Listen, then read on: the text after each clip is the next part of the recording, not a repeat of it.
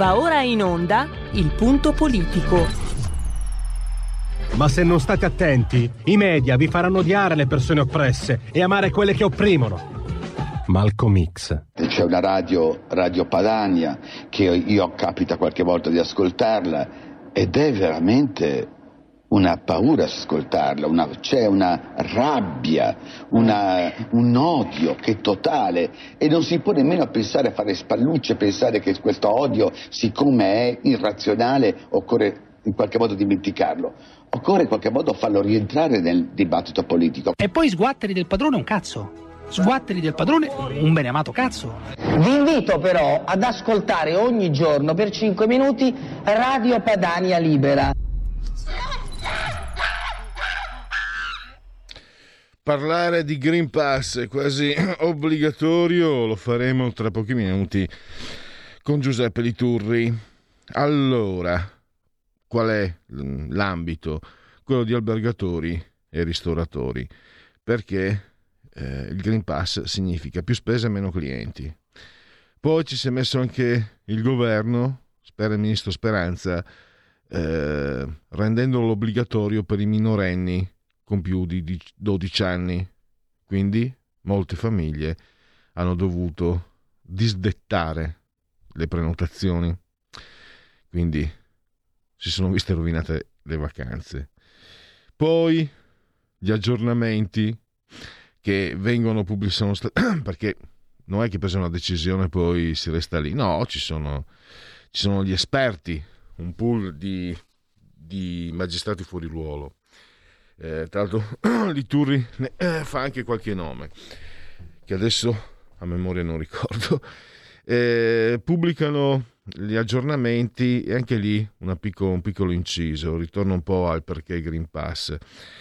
Eh, gli aggiornamenti, che comunque non sono, ehm, non fanno parte della gazzetta ufficiale, quindi non sono dei riferimenti. No, ma io l'ho letto sull'aggiornamento del, sulla FAC, F, non so nemmeno come si dica in inglese, FAQ, credo, che significa Frequently Asked Questions. Ma, ma signore onnipotente, siete il governo italiano, Palazzo Chigi fino a prova contraria è a Roma, in Italia. Le tasse le pagano gli italiani. La lingua italiana mai? No?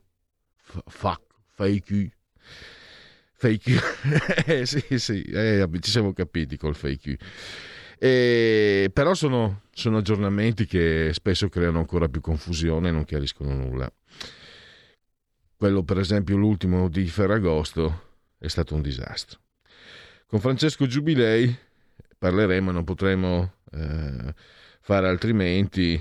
Tra l'altro, eh, Francesco, editore e autore editore, lo sapete, è entrato anche a far parte del Comitato per l'Europa del futuro e um, parleremo dei fatti dell'Afghanistan partendo dal, dalla definizione, dalla sintesi, dalla, dalla sintesi che aveva fatto Samuel Huntington dell'Europa, vale a dire una, ehm, una comunità costituita dall'incontro tra valori tradizionali e rivoluzione francese che hanno prodotto la democrazia liberale, solo che la democrazia liberale, l'abbiamo visto, eh, non è esportabile, si rischia di essere presuntuosi. Eh, e mm, cosa succede? Adesso succede che l'Occidente, abbandonando le persone nelle mani dei, del feroce Saladino, nelle mani del, di Al-Qaeda in pratica perde di credibilità, perde di affidabilità. E soprattutto eh, insegnano le regole non scritte che in politica estera uno spazio lasciato vuoto viene subito occupato. Infatti in Afghanistan Cina e Russia sgomitano. E adesso si renderebbe veramente necessario una politica estera europea degna di questo nome la politica estera non c'è perché non c'è l'esercito europeo, ma soprattutto perché mancano strategie e obiettivi comuni e condivisi. Poi abbiamo, nel corso della trasmissione, sentiremo Roberto Marti eh, qui al referendum e poi ancora eh, 17.05 le chiacchiere stanno a zero con Alessio Musella. Oggi parleremo delle statue. Allora, eh, qualche, qualche problema? No, abbiamo risolto, perfetto. E genetriaci, pensate per dite la vostra che io penso la mia. Qui, qui, proprio qui, qui dietro, a Orio al serio, una signora ha preso l'aereo per Siviglia. Ha preso un gratta e vinci da 2 euro. Ne ha 20 100.000. Signora, abbiamo tanto bisogno di lei. Allora, andiamo, proseguiamo e torniamo seri. Se, torno serio perché eh, l'argomento è serio e so, soprattutto è molto negativo per albergatori e ristoranti. Eh, lo, lo, spiega oggi Giuseppe Liturri sulla pagina della verità. Liturri lo abbiamo in linea. Eh, benvenuto, dottor Liturri, grazie per essere qui ai nostri microfoni. Buongiorno Pellegrini, grazie per l'invito, un saluto a tutti gli ascoltatori. Allora, eh, partiamo da, dal Green Pass che eh, sta creando problemi. Lei scrive in modo chiaro, più spese e meno clienti, per, per ristoranti e, e, albergatori ovviamente. Partiamo da qui. Sì, eh, purtroppo dobbiamo tutti quanti prendere atto che siamo l'unico paese nell'Unione Europea che, eh, soprattutto per quanto riguarda la classe di età dei minorenni con più di 12, di 12 anni, ha introdotto delle misure restrittive addirittura superiori a quelle della Francia. Eh, perché la Francia ha avuto diciamo, la saggezza di mh, addirittura introdurre misure restrittive eh, sotto alcuni aspetti eh, più severe rispetto a quelle introdotte in Italia, ma proprio perché siamo in pieno periodo di vacanze ha pensato di eh, lasciare le restrizioni eh, per i, gli over 12 eh, con decorrenza o dopo il 30 settembre, non come abbiamo fatto noi diciamo, con decorrenza immediata dal 6 agosto. E, e dove questa severità delle misure adottate eh, si verifica con eh, la maggiore eh, durezza, la maggiore asprezza? Beh, eh, purtroppo negli alberghi, dove si è realizzata questa questa situazione labirintica, cioè si può alloggiare senza Green Pass e fino a qui credo che sia chiaro a tutti. Però poi accade che eh, cenare o pranzare al chiuso dipende dalla scelta che fa l'albergatore in relazione alla ammissione di soggetti esterni. Per cui se l'albergatore magari anche per il prestigio del suo ristorante, avesse deciso che eh, in quel ristorante eh, eh, possano entrare anche soggetti esterni che non alloggiano, bene, a quel punto anche chi alloggia per entrare in quel ristorante al chiuso deve avere il Green Pass e quindi significa che deve essere o vaccinato o con un tampone fatto nelle ultime 48 ore. Questa è davvero una situazione cervellotica, ma la cosa che io sottolineo che forse eh, in questi casi non si sa se è peggio il metodo o peggio il merito. Il metodo, in questo caso, è davvero da, da, da portare all'attenzione di qualche tribunale al più presto, perché di tutto quello che ho appena detto, nel decreto non c'è nulla. Cioè, il tenore letterale del decreto nulla dispone riguardo a quello che ho appena detto. Cosa è accaduto? Che ci sono queste FAC, quindi queste risposte a domande ricorrenti, che sono apparse sul sito del Ministero, del Governo, subito dopo l'emanazione del decreto e sono state addirittura aggiornate a cavallo di Ferragosto. Per cui eh, tutto quello che ho appena detto è scritto in queste risposte che il governo dà rispetto alle domande più ricorrenti. Potrebbe anche andare bene, ma c'è un macigno che incombe sulla dire, validità eh, di queste risposte. Le FAPI non sono una fonte del diritto, per cui il valore giuridico di quello che è appena scritto, che ho appena detto, è pari a zero.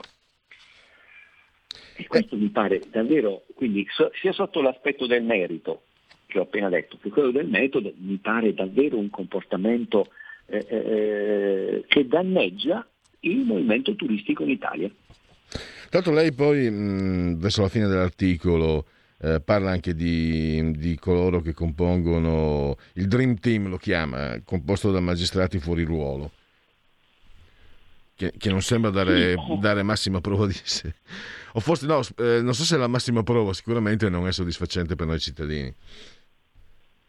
Ecco, eh, tutto quello che ho appena detto, che veramente farebbe vacillare le, le, le competenze eh, eh, anche di un ragazzo al primo anno di giurisprudenza, abbiamo poi appreso qualche giorno fa che eh, è stato curato personalmente dal fiorfiore dei, eh, di coloro che effettivamente sono gli estensori delle norme, cioè io credo che nessuno in questo paese creda che le norme eh, siano scritte in modo avventato, no, ci sono gli uffici legislativi, ci sono i capi di gabinetto, ci sono dei professionisti del diritto che nei ministeri e alla Presidenza del Consiglio si occupano di queste cose. Per cui ci è stato detto in modo di dire anche abbastanza eh, così eh, eh provocatorio, minaccioso, che eh, sarebbe meglio per tutti astenersi dal ehm, proporre ricorsi perché queste norme pare che siano blindate a prova di Costituzione, a prova di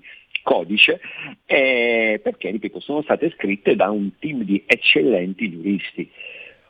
Ora, eh, capirà che questa mh, mm, suona come una minaccia, e suona anche come una manifestazione di nervosismo, perché eh, diciamolo, i tecnici eh, preposti a questo compito che ho appena illustrato eh, eseguono le volontà dei politici, ma se le volontà dei politici sono assolutamente eh, eh divise, come mi è parso di capire eh, eh, sia accaduto in, queste, in, questi giorni prima di arrivare a quel decreto, cioè non è una novità che la Lega era su posizioni completamente diverse rispetto a quelle che eh, poi sono uscite nel decreto. Per cui quel testo è, è il risultato di una sintesi, di un compromesso che poi tanto è poco chiaro che deve trovare una eh, risposta, deve trovare un completamento nelle FAC e questo è veramente la caporetto per un giurista, no? quello di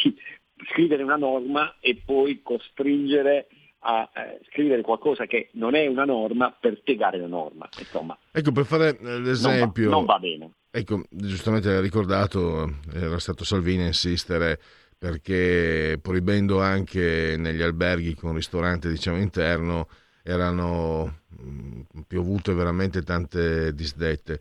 Eh, però qui, anche qui si è fatta confusione, come spiega bene lei Lituri, eh, perché se io ho prenotato e ho eh, ragazzino piccolo eh, che non vaccinato dai 12-18 anni, eccetera, posso pranzare, ma c'è, c'è la possibilità che io non possa. Lei lo spiega.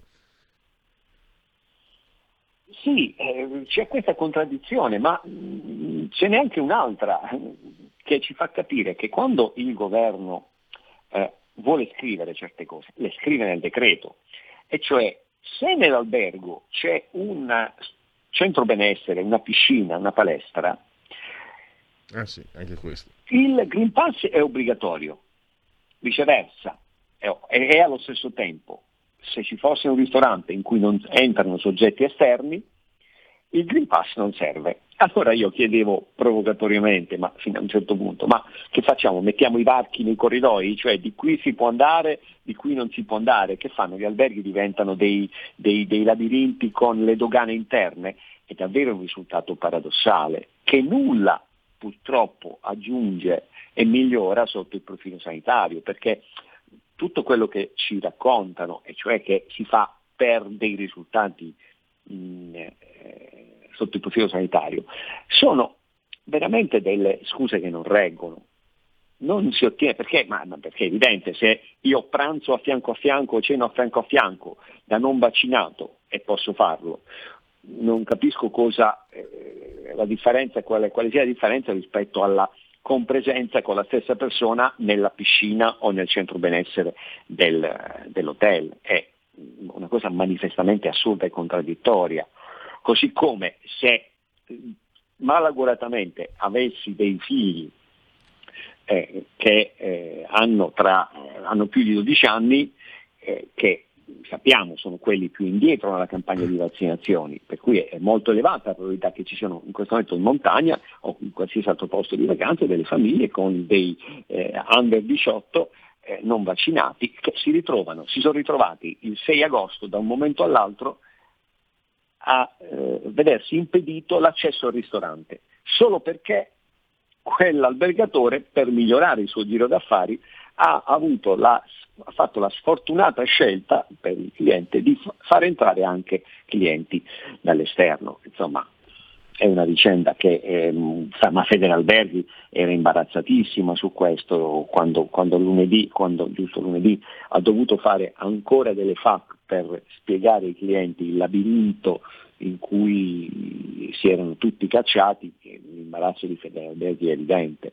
E, e, ripeto, siamo purtroppo gli unici in Unione Europea ad aver fatto questa scelta in piena stagione turistica e, e, e ripeto, eh, senza eh, avere delle valide giustificazioni dal punto di vista sanitario. E tra l'altro siamo il paese nell'Unione Europea che eh, è tra i più avanti nella campagna di vaccinazioni e tra l'altro con eh, eh, minori percentuali di ospedalizzazioni, terapie intensive.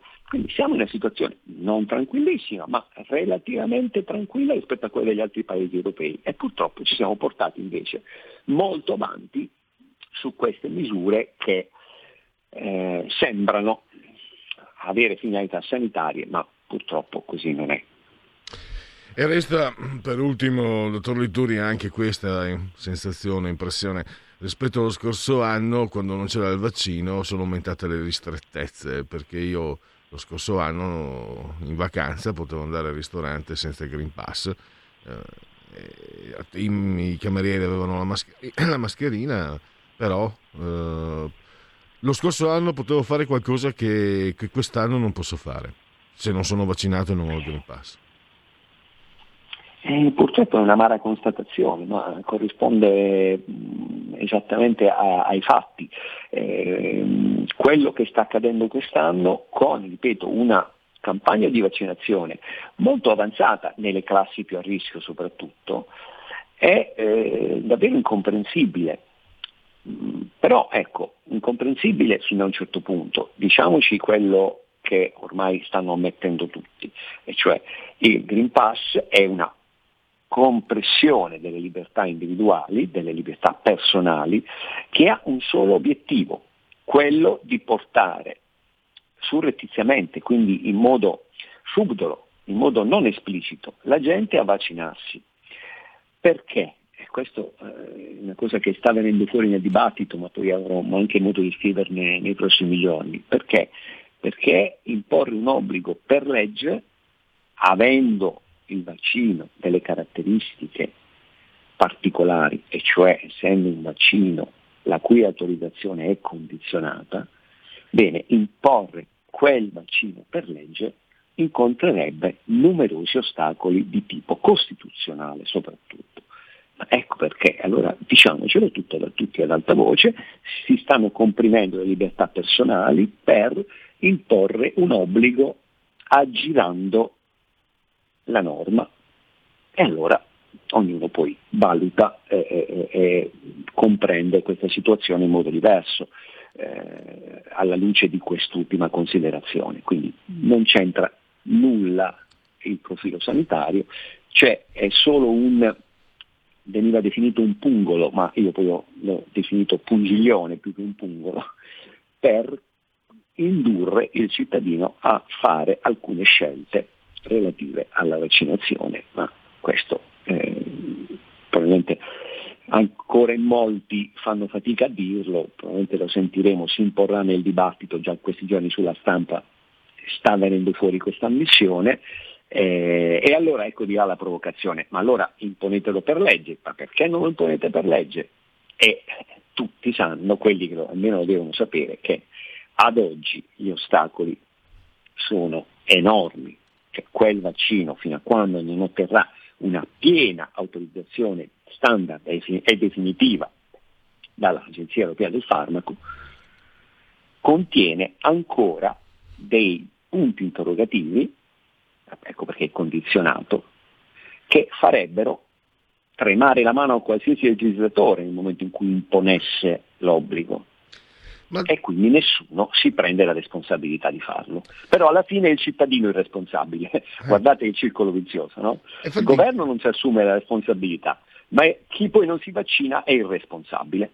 Eh, Era quello che volevo mm, chiederle in, in chiusura. Mm, l'obbligo vaccinale sarebbe, la mia versione, ma non solo mia, sarebbe comunque più onesto nei confronti del cittadino. E volevo chiedere, lei ci siamo già confrontati, no? Eh, analizza in modo molto, diciamo, scientifico, laico, eh, senza, tanto leggendo i suoi articoli, ed è un complimento, eh, non, non trapela nessun tipo di orientamento politico. Ecco, le chiedo allora, la stupisce che ci sia questo, questa spaccatura? Allora, il fronte dei quelli che vengono chiamati covidioti, no? quelli che vogliono un vaccino, cioè quelli che ogni seconda parola vaccinatevi, urlano, vaccinatevi, fanatici. E di centrosinistra, mentre centrodestra diciamo che addirittura purtroppo nel centrodestra ci sono quelli che insomma il vaccino non esiste, eh, tu gli dici sì ma sono morte 120 120.000 persone in più, ah ma tanto morivano lo stesso, e mi è, purtroppo ho sentito risposte di questo genere qui alla radio. Eh, la stupita questa divisione, questa spaccatura. Sono gli italiani che si spaccano sempre in due eh, davanti a qualsiasi evento o c'è dell'altro? Guardi, su questo ehm, ho fatto qualche riflessione, ho anche letto molta stampa internazionale. Devo mh, rilevare che questa polarizzazione, questa radicalizzazione delle posizioni è comune a tanti altri paesi, per cui non siamo eh, da soli, sì, sì, il dibattito anche in molti altri paesi è polarizzato in questo modo eh, così, tra l'altro, poco utile al eh, miglioramento della conoscenza del, del, cittadino, perché poi questo è il mio obiettivo. Anzi, le dico, a me viene quasi il sospetto che questa polarizzazione, questo clima da curva sia anche quasi desiderato, perché quando si crea il clima da curva la si butta in cacciara e non si arriva a nessuna conclusione ragionevole, non si arriva a, ne, a nessun ragionamento fondato, ci sono le urla della curva e basta. Per cui probabilmente eh, io arrivo a temere che questo clima di polarizzazione sia addirittura cercato e, e certi toni esasperati, eh, insomma noi ricordiamo che eh, anche il Presidente Draghi qualche settimana fa, quando presentò il decreto, eh, insomma, usò dei toni poco appropriati e tra l'altro insomma, disse delle vere e proprie inesattezze. Ecco, quando una persona che pesa le parole eh, come il Presidente Draghi arriva a dire delle, fare delle affermazioni eh, palesemente non vere, eh, ovviamente sapendolo di, di, di, di, fare genere, di, fare una cosa del genere, bene, c'è da temere che la polarizzazione sia addirittura voluta.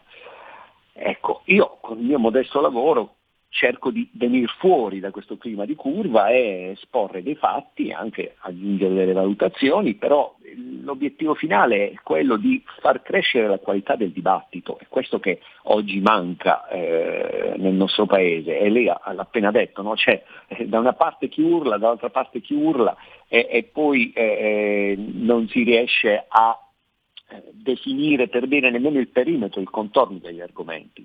Ecco, io credo che servirebbe fare in Italia, ma a questo punto anche altrove, eh, uno sforzo importante da questo punto di vista. E siamo arrivati alla conclusione, ringrazio ancora Giuseppe Liturri, potete leggere i suoi articoli sulla verità, compreso quello di oggi ovviamente, se ancora non l'avete fatto. Grazie e a risentirci a presto. Grazie e buon pomeriggio a tutti. Allora, eh prima dell'intervallo. Insomma, si sono menati il Papu Gomez e Gasperini, a quanto pare. Eh, ne parla eh, Dagospia, sto parlando di calcio, sì, ogni tanto parliamo di calcio, per pourquoi pas. Invece proteste a Jalalabad, morti due manifestanti, calca e spari in aeroporto a Kabul, 17 feriti. Eroina miliardi e geopolitica, i talibani sono i nuovi narcos. Il Corriere.it, mentre sempre la stessa notizia su Ansa scontri a Jalalabad, due morti, i talebani abbattono statue ma eh, lo fanno anche altrove quello di abbattere statue, non sono i talebani, o forse lo sono dentro. Con questo interrogativo andiamo all'intervallo. Porta con te ovunque RPL la tua radio. Scarica l'applicazione per smartphone o tablet dal tuo store o dal sito radiorpl.it. Cosa aspetti?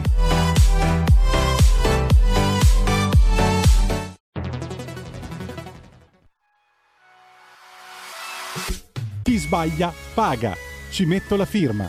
Referendum giustizia. 1. Riforma del CSM. Stop allo strapotere delle correnti. 2. Responsabilità diretta dei magistrati. Più tutele per i cittadini. Chi sbaglia paga. 3. Equa valutazione dei magistrati. I magistrati non possono essere controllati solo da altri magistrati. 4. Separazione delle carriere dei magistrati. Stop alle porte girevoli per ruoli e funzioni. 5. Limiti agli abusi della custodia cautelare. Per una giustizia giusta è un equo processo per tutti. 6. Abolizione decreto Severino. Più tutele per sindaci e amministratori. Firma anche tu ai gazebo della Lega nelle piazze e in tutti i municipi d'Italia. Trovi tutte le informazioni sul sito legaonline.it. Chi sbaglia paga. Ci metto la firma. Referendum giustizia.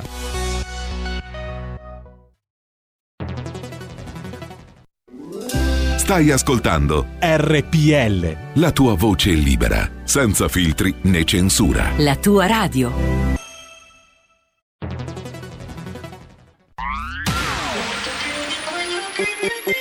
Un suono così non l'hai mai sentito, baby. Da Plus molto più di quello che credevi. Programmi, musica, multimedialità. Da Plus suono nuovo di alta qualità. Digital Radio. Il suono perfetto. Dub Plus.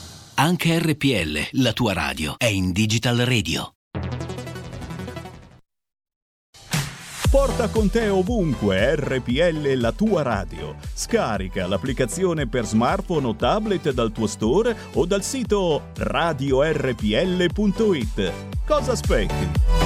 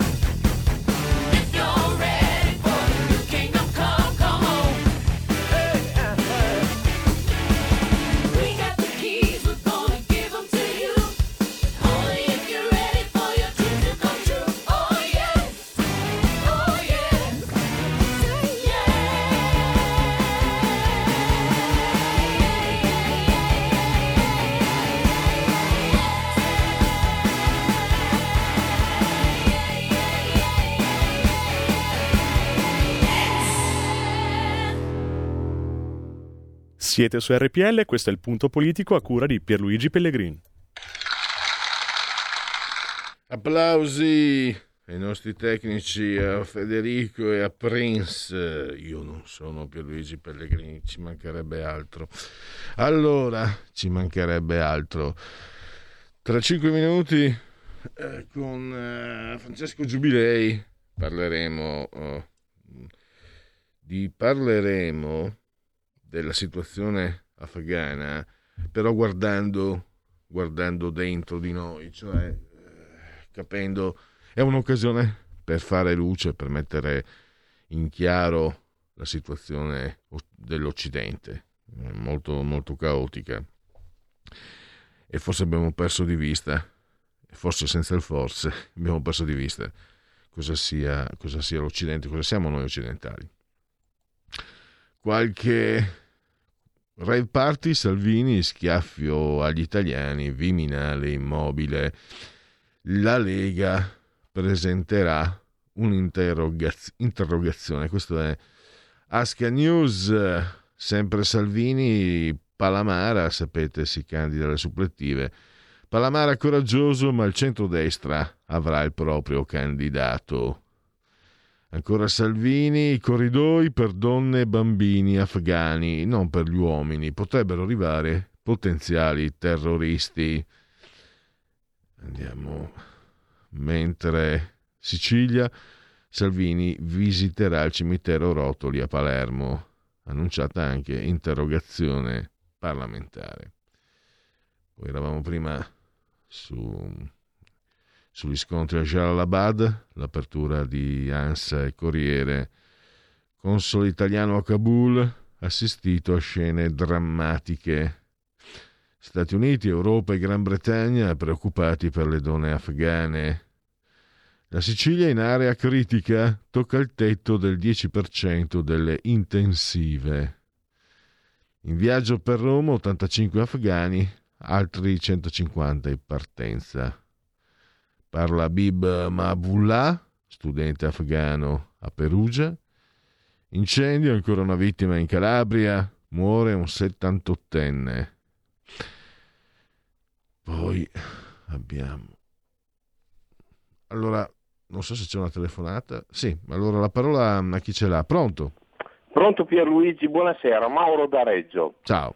Guarda, riguardo al Green Pass, io non sto a valutarlo in questo momento per quanto riguarda il discorso di lesione di diritti giuridici che abbiamo noi. Io te lo valuto dal punto di vista sanitario.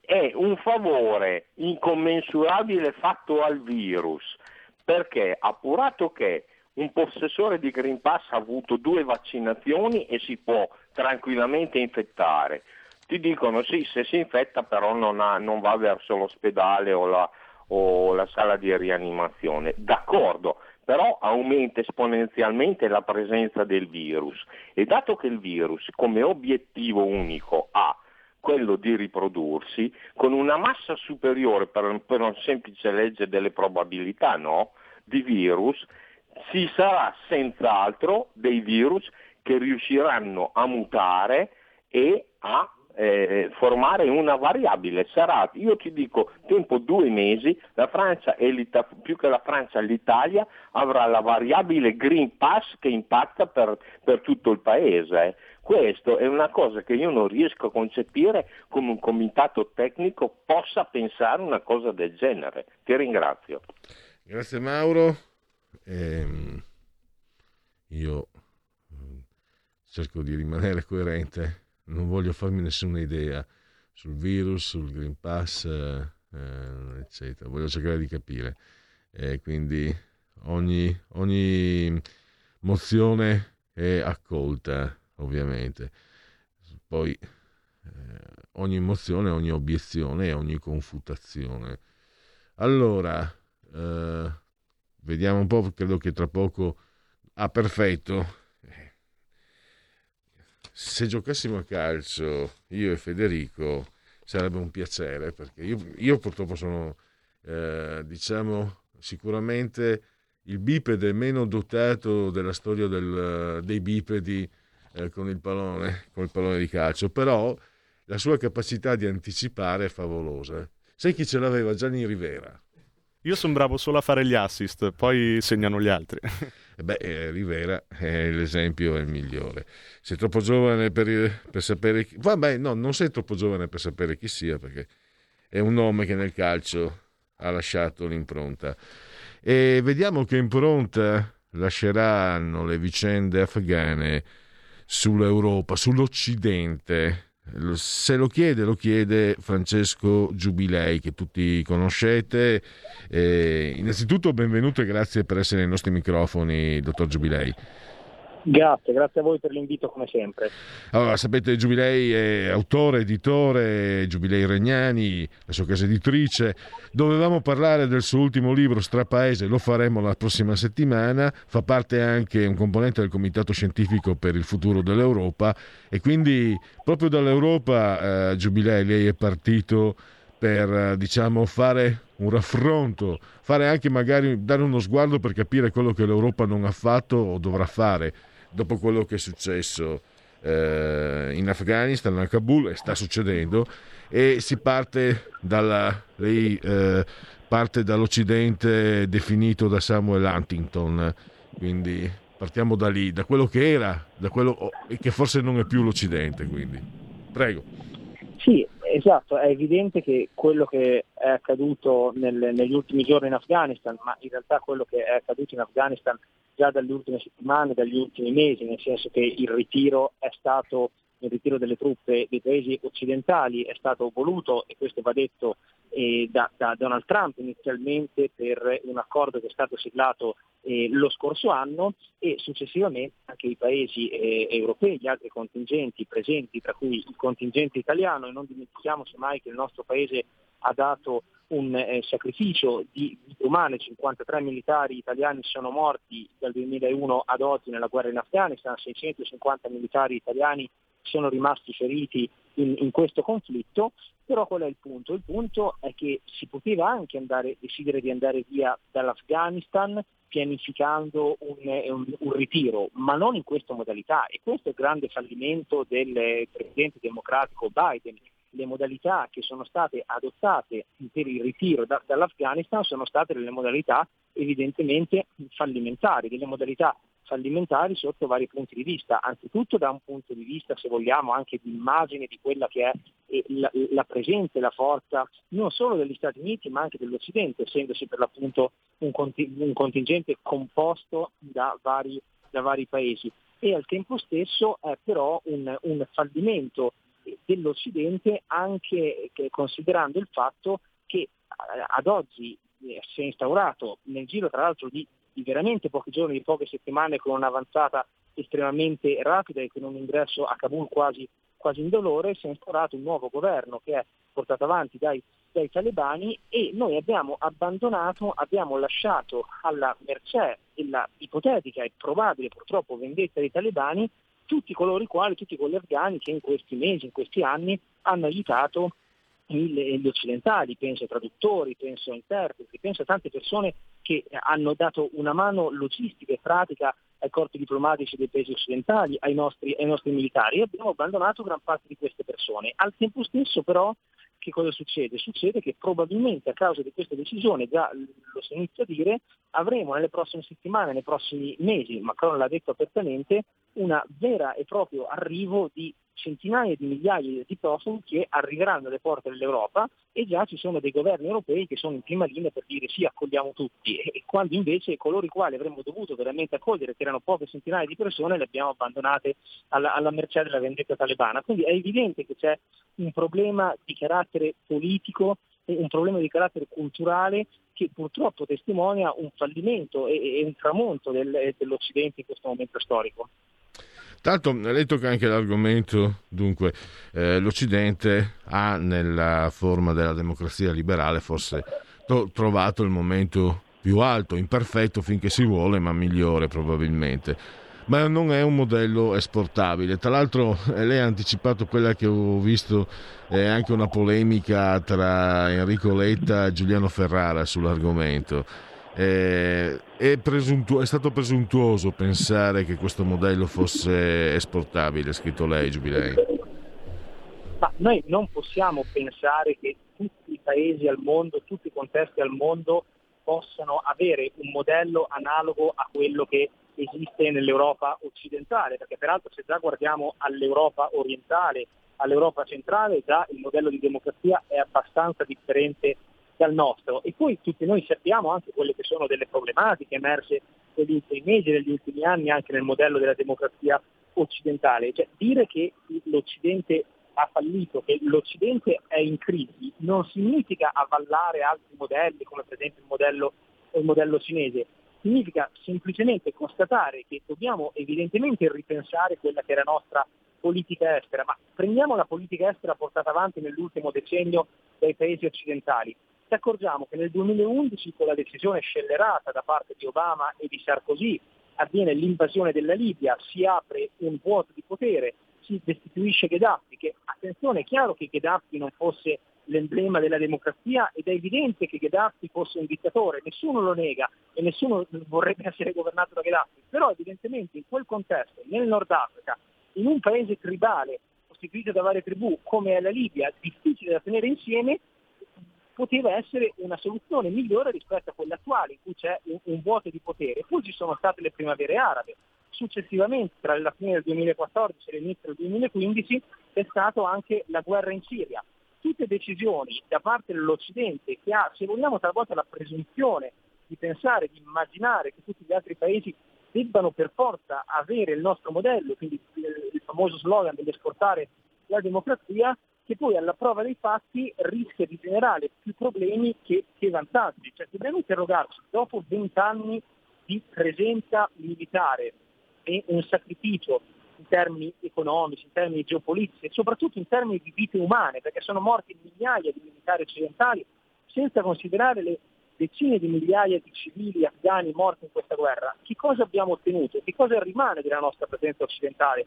E quindi è chiaro che dobbiamo iniziare a immaginare da qua al futuro una modalità differente di approccio alla politica estera, ricordandoci anche il fatto che a differenza del contesto in cui iniziò la guerra in Afghanistan nel 2001, ad oggi lo scenario geopolitico è profondamente cambiato, profondamente cambiato perché c'è un attore, un player globale come la Cina che fino a vent'anni fa non c'era.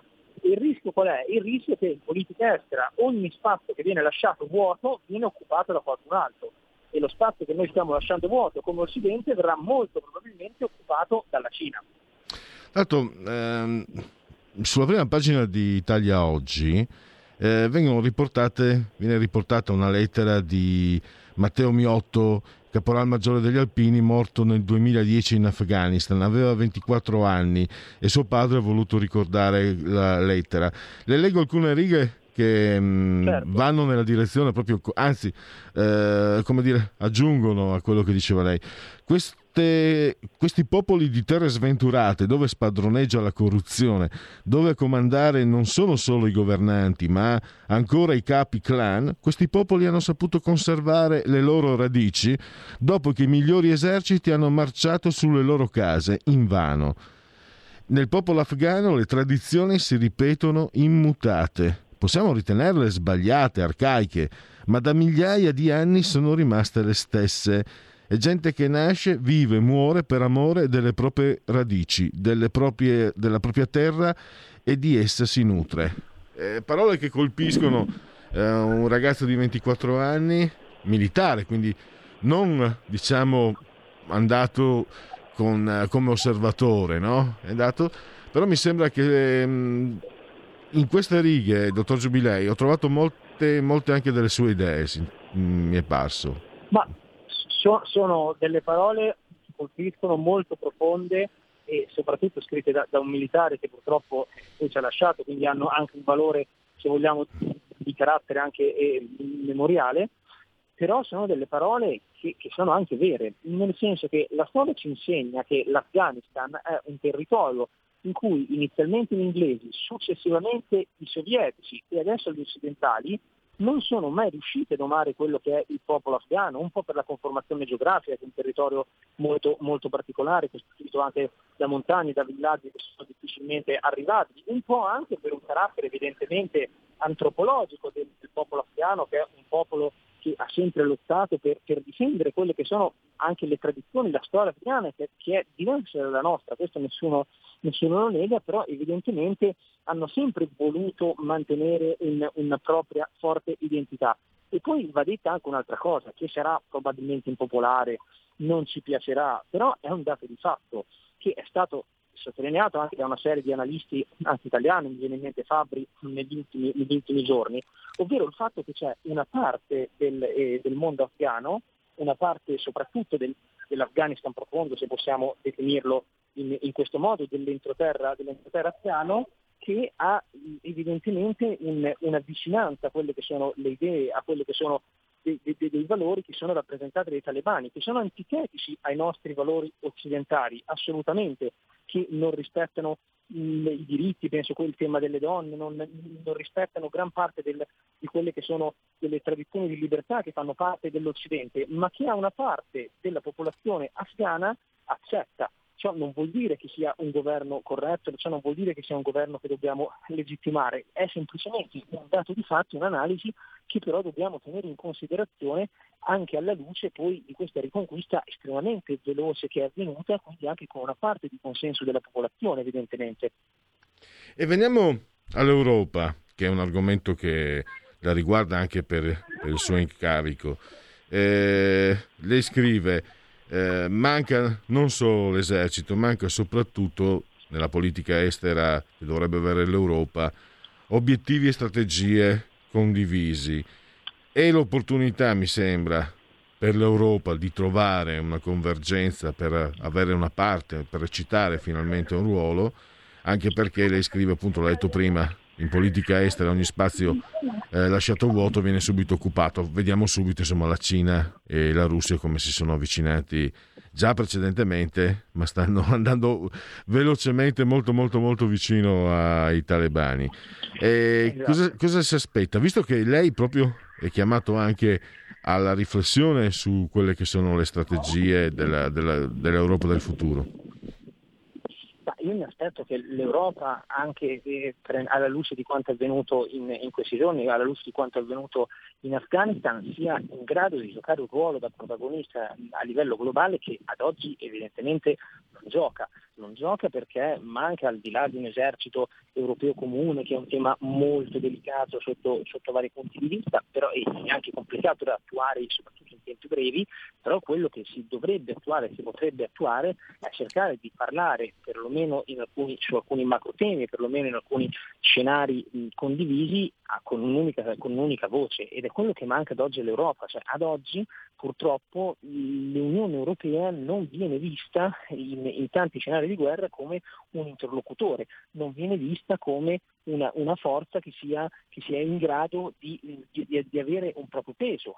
Viene vista la Germania, viene vista la Francia, in alcuni territori l'Italia, ovviamente gli Stati Uniti, dall'altro lato la Cina, la Russia, ma non l'Unione Europea e questo è il grande, è il grande fallimento in politica estera dell'Unione Europea, cioè l'incapacità di riuscire a portare avanti una serie di di tematiche, una serie di battaglie, una serie di posizioni che, eh, che, ad oggi sembrano mancare. E nel caso dell'Afghanistan l'Europa avrebbe veramente potuto successivamente alla ritirata degli Stati Uniti provare a giocare una propria, una propria partita, non per forza rimanendo militarmente sul territorio, cosa che era difficile anche eh, mancando poi tutta la logistica offerta dall'esercito americano, però cercando se non altro di, di, di poter far sentire la propria voce, se non altro cercando di, di portare avanti nei confronti di quello che era il governo afghano eh, fino, fino, a quel momento al potere di poter portare avanti delle proprie istanze. Anche questa è l'ennesima occasione mancata per cui l'Europa ha accettato quella che è la decisione presa dagli Stati Uniti, non è stata in grado di portare avanti una propria, una propria visione e, e le conseguenze però saranno soprattutto per noi. Saranno soprattutto per noi perché, come già detto da Macron, nelle prossime settimane, nei prossimi mesi aspettiamoci un'ondata di centinaia di migliaia di profughi dall'Afghanistan che si riverseranno nel, eh, nell'Europa e abbiamo già visto come la gestione delle politiche migratorie molto spesso fino ad oggi sia stata fallimentare dalla rotta balcanica al Mediterraneo. E quindi questo sarà l'ennesimo problema dell'Europa. E questo è significativo del fatto che se si riuscisse ad avere una politica estera dal Nord Africa al Medio Oriente al Mediterraneo con la Turchia in cui far sentire la voce europea, le cose potrebbero andare diversamente. Ecco, mi domandavo, eh, manca l'esercito, manca, mancano gli obiettivi, le strategie condivise. Mi sembra manchi anche la volontà, bisogna crearla questa volontà, bisogna sollecitarla perché eh, qualche opinionista, insomma qualcuno, ma poi in termini pratici nessuno si muove in questa direzione. Da, da dove è una domanda facile, facile, facile. Da dove si dovrebbe partire per eh, costruire questa strategia, questa condivisione di obiettivi in politica estera, secondo lei? Ovviamente non, non, da, non, da, un punto solo, questo, questo è chiaro, ma una sua idea è chiaro che manca da alcuni punti di vista una volontà perché ci sono dei territori in cui ci sono degli interessi che sono divergenti tra le principali potenze eh, europee quindi dei territori in cui la Francia ha degli interessi, l'Italia ha degli interessi divergenti, la Germania ha degli interessi divergenti a sua volta. L'unico modo secondo me per cercare di eh, trovare una politica estera condivisa è individuare dei macro temi che possano essere accettati da tutti, quindi individuare 3-4 principali macrotemi che possono essere il Mediterraneo in cui cercare di contenere quello che è l'espansionismo turco, può essere per esempio le influenze cinesi nell'area nell'area dei Balcani, ma anche ormai in Italia e anche nel resto d'Europa, cercare di limitare quella che è l'influenza cinese, non solo più economica, ma anche di carattere, di carattere geopolitico. Può essere una politica più intelligente, anche questa cosa difficile da attuare per una serie di motivazioni, ma che in realtà andrebbe portata avanti una politica più intelligente nei confronti della Russia, constatando che la Russia è una, una, una, nazione grande che è alle porte del, dell'Europa, che ha un peso geopolitico molto importante, ha un peso economico non così rilevante, ricordiamoci sempre che la Russia ha un PIL più, più basso addirittura dell'Italia, ma al tempo stesso mantenere una politica costantemente eh, di attacco nei confronti della Russia fa sì che si crei questo, questa nuova alleanza, questo abbraccio tra la Russia e la Cina che rischia di essere pericoloso per quelli che sono gli interessi europei. Quindi il modo secondo me per cercare di portare avanti una politica europea comune è quello di individuare questi 3-4 macro temi. Io adesso ho cercato di sintetizzare alcune idee, ma ci possono essere anche, anche altre tematiche che possono essere portate avanti e iniziare su questi temi a parlare con una sola voce e nel caso in cui serva anche una presenza di carattere talvolta militare e una presenza non solo di soft power, l'Europa dovrebbe farsi carico di, di, di un diverso approccio alla politica estera. Benissimo, allora con eh, l'impegno mm, che, che prendo eh, con Francesco Giubilei di, di, prima che finisca agosto dobbiamo parlare di Strapaese perché è un libro che mi ha incuriosito, tra altre cose è anche l'argomento, perché mm, non so, lo dicevo agli ascoltatori dopo il collegamento della scorsa settimana, due settimane fa, è una parola che è scomparsa, è una parola che evocava molte cose, strapaese, è scomparsa dal, dal lessico abituale e mi ha fatto molto piacere rivederla nel, nel, suo libro. Intanto io saluto, ringrazio Francesco Giubilei e a risentirci davvero a, a prestissimo per parlare di questo libro. Grazie, a prestissimo, grazie di nuovo. Eh, andiamo. Andiamo. Allora. Voi lo sapete, no? Quella di andiamo via. È rimasto come un merlo.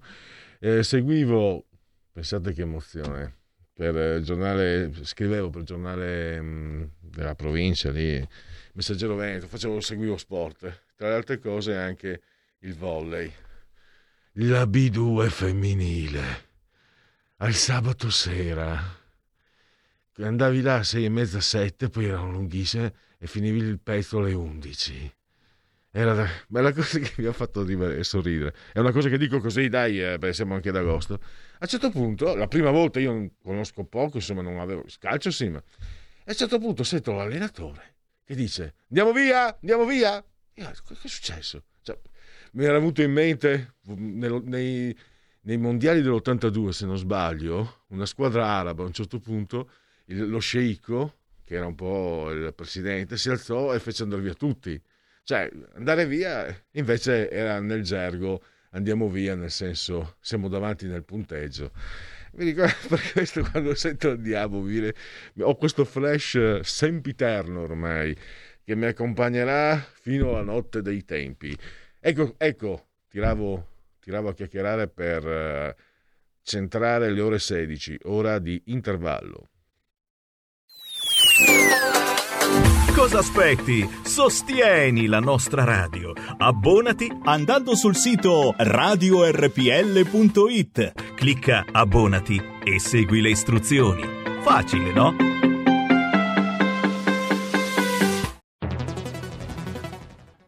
Il futuro appartiene a chi fa squadra. Le radio italiane si uniscono per giocare la partita da protagoniste. Nasce l'app Radio Player Italia. 140 stazioni in una sola rete. Scegli la tua preferita e ascolta il suono perfetto del digitale. Gratis, senza registrazione, senza interruzioni, compatibile con tutti i device. Le notizie, la compagnia, la musica scelta da chi la ama, la conosce e la vive. Scarica Radio Player Italia. Il futuro batte con la radio nel cuore. Anche RPL è disponibile su Radio Player Italia.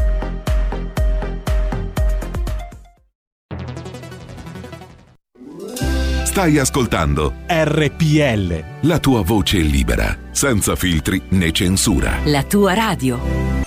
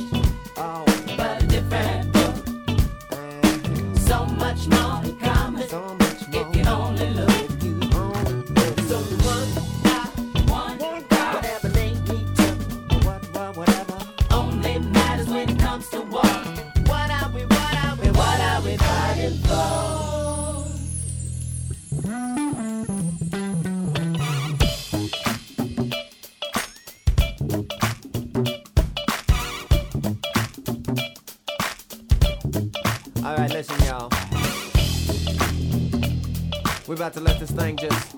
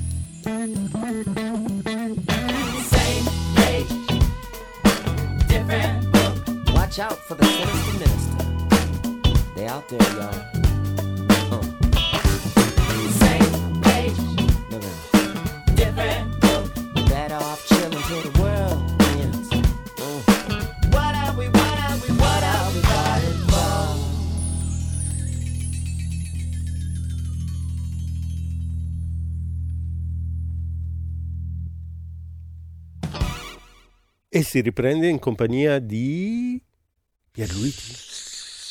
del signor X, Mr. X.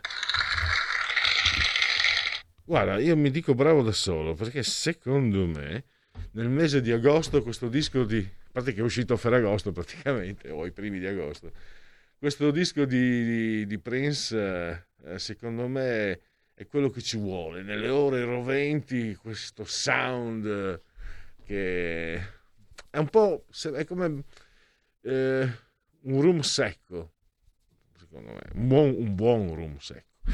Allora andiamo. Innanzitutto gli applausi sono per Stefano Federico il tandem delle meraviglie i gemelli del gol. Ecco ce l'avevo dentro da una vita i gemelli del gol assisi saldamente eh, sulla tolla di comando in regia tecnica e vi ricordo che questa è RPL Radio, la vostra voce. Chi si abbona a RPL campa oltre cent'anni. Meditate, gente, meditate. Tutti e tre siamo sospesi a 136 metri sopra il livello del mare. Temperatura 25 gradi centigradi interni e 28,1 centigradi sopra lo zero esterni. Ditemi voi se il 18 di agosto vi sembra una temperatura anomala. Ma lo dico agli ambientalisti, ovviamente. Il tutto o nel primo giorno di Frutti d'Oro, mese del eh, calendario repubblicano per i gregoriani, 135 giorni ci separano dalla fine. Per tutti è un eh, mercoledì, miarqui 18 di agosto, anno domini 2021-2021. Ovviamente 43% l'umidità, non è ovvio che sia il 43%, il che rende comunque la giornata particolarmente gradevole anche per chi come me detesta il caldo, perché non c'è umidità, si sta benissimo fuori. C'è un po' troppo caldo, ma per me, ma direi che si sta benissimo. 1012.5 millibar la pressione. Un saluto carissimo, anzi un abbraccio forte forte forte alla signora Angela Clotilde Carmela. Loro ci seguono come tanti tanti tanti altri, ci ascoltano dal televisore, il canale 740 740 740. Molti ci seguite cullati dall'algido suono digitale della Radio DAB, molti ancora grazie alle applicazioni iOS Android attraverso il tablet, eh, il smartphone, iPhone, eh, Smart Television, Fire TV e anche Alex Search RPL Radio. Poi ci potete seguire dal portale del quotidiano La Verità su YouTube e su internet. Dunque, un po' di rubriche da qui al termine. Allora, i genetriaci, ve l'avevo già detto. Poi abbiamo... ehm, ci sono anche dei sondaggi, sono tornati a fiorire i sondaggi. Poi abbiamo il qui referendum col senatore Roberto Marti, siamo nel Salento, a Lecce, in Puglia. Abbiamo qui il Parlamento e invece qui saliamo addirittura in Carnia. Grazie, eh, ringrazio i nostri tecnici mh, eh, che ci forniscono la clip di Aurelia Bubisutti. E vi ricordo le chiacchiere stanno a zero, arte dintorni con Alessio Musella parleremo di statue e poi abbiamo la eh, prima rubrica che stiamo per darvi, vale a dire dite la vostra, che io penso la mia, il telefono, la tua voce. Dite la vostra, che io penso la mia. Il telefono, la tua voce, allo 02 6620 3529. Anche al numero di WhatsApp 346 64 27 756. Dunque, in condivisione, pagina Facebook della radio, potrete vedere Greta Thunberg contrariata. Perché? Perché, ve l'ho già anticipato, una donna ha preso il volo qui a Orio al Serio, in terra orobiche, è salita sull'aereo verso Siviglia, ha comprato un gratta e vinci, 2 euro, ne ha 20 100.000. Allora, le modeste proposte. A. A Greta Thunberg è venuta l'itterizia. E da questa foto sembra che sia proprio così. B. A che ora parte il prossimo volo da Orio al Serio? Chiedo per un amico. C.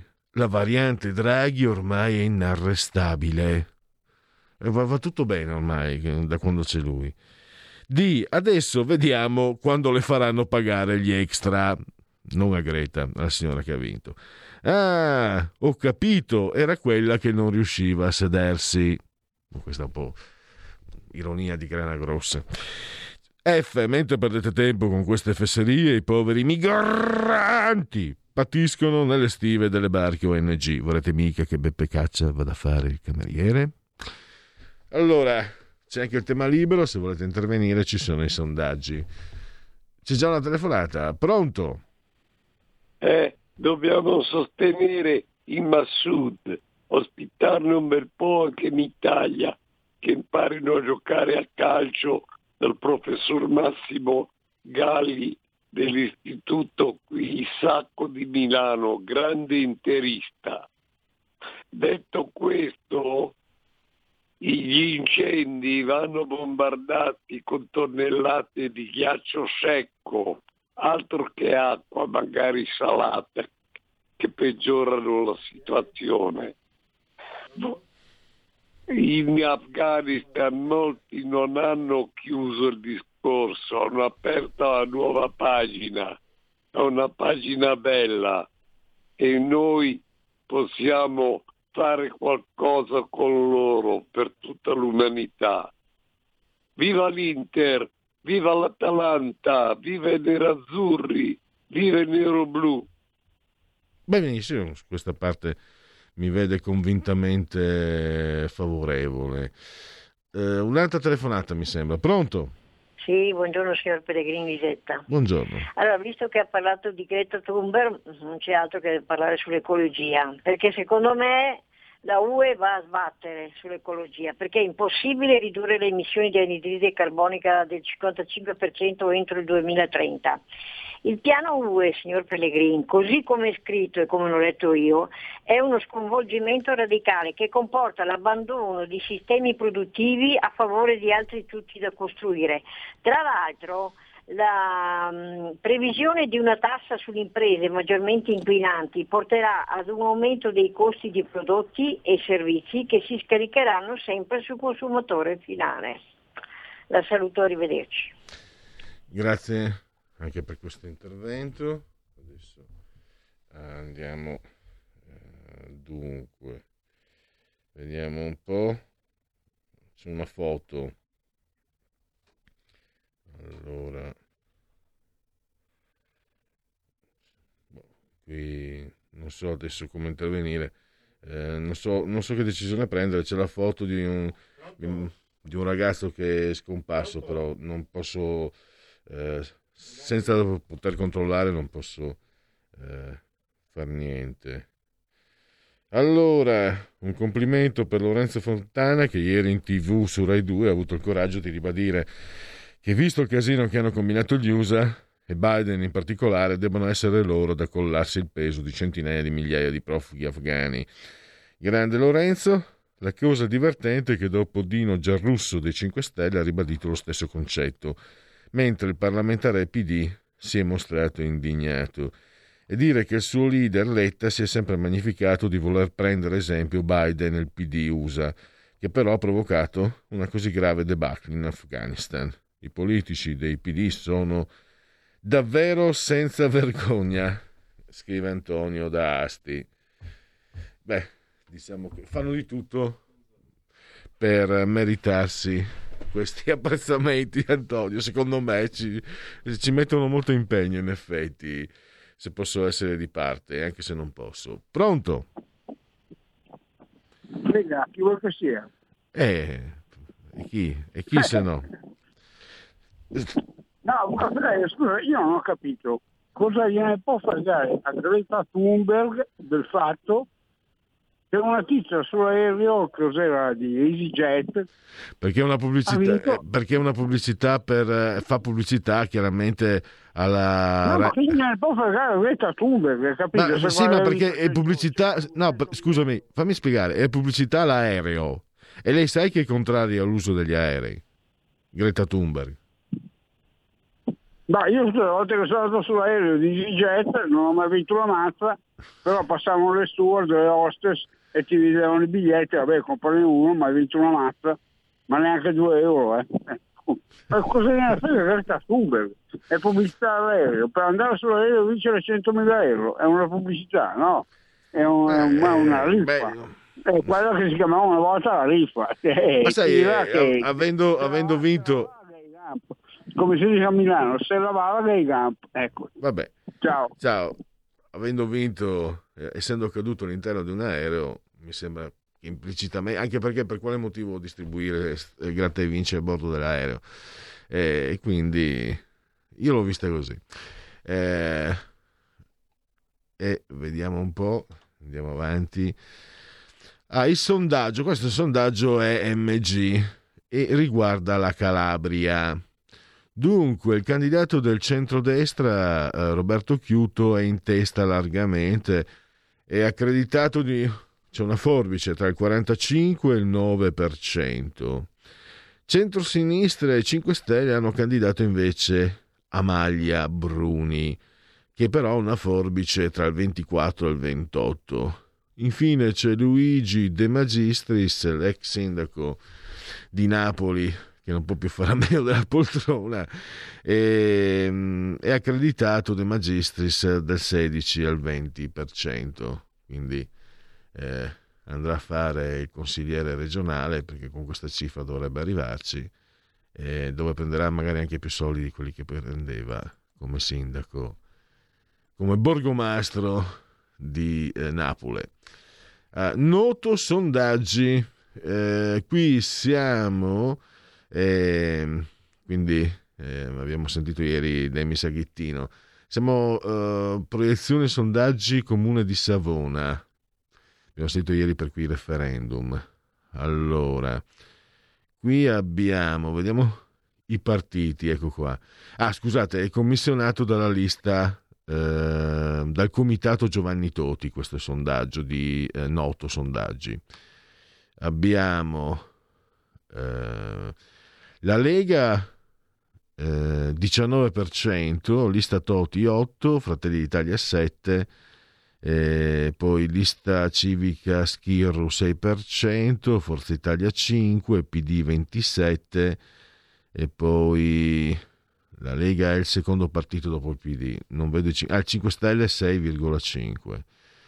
E Angelo Schirru, che è il candidato del centrodestra, in testa 46%, Forbice 44-48.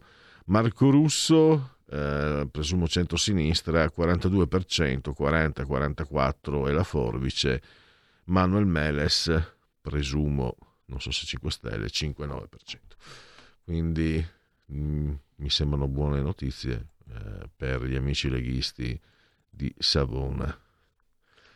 E poi ehm, si parla, ah, ecco qua, eh, magari ne parleremo anche domani con eh, Arnaldo Ferrarinasi. Analisi politica, committente libero, il giornale.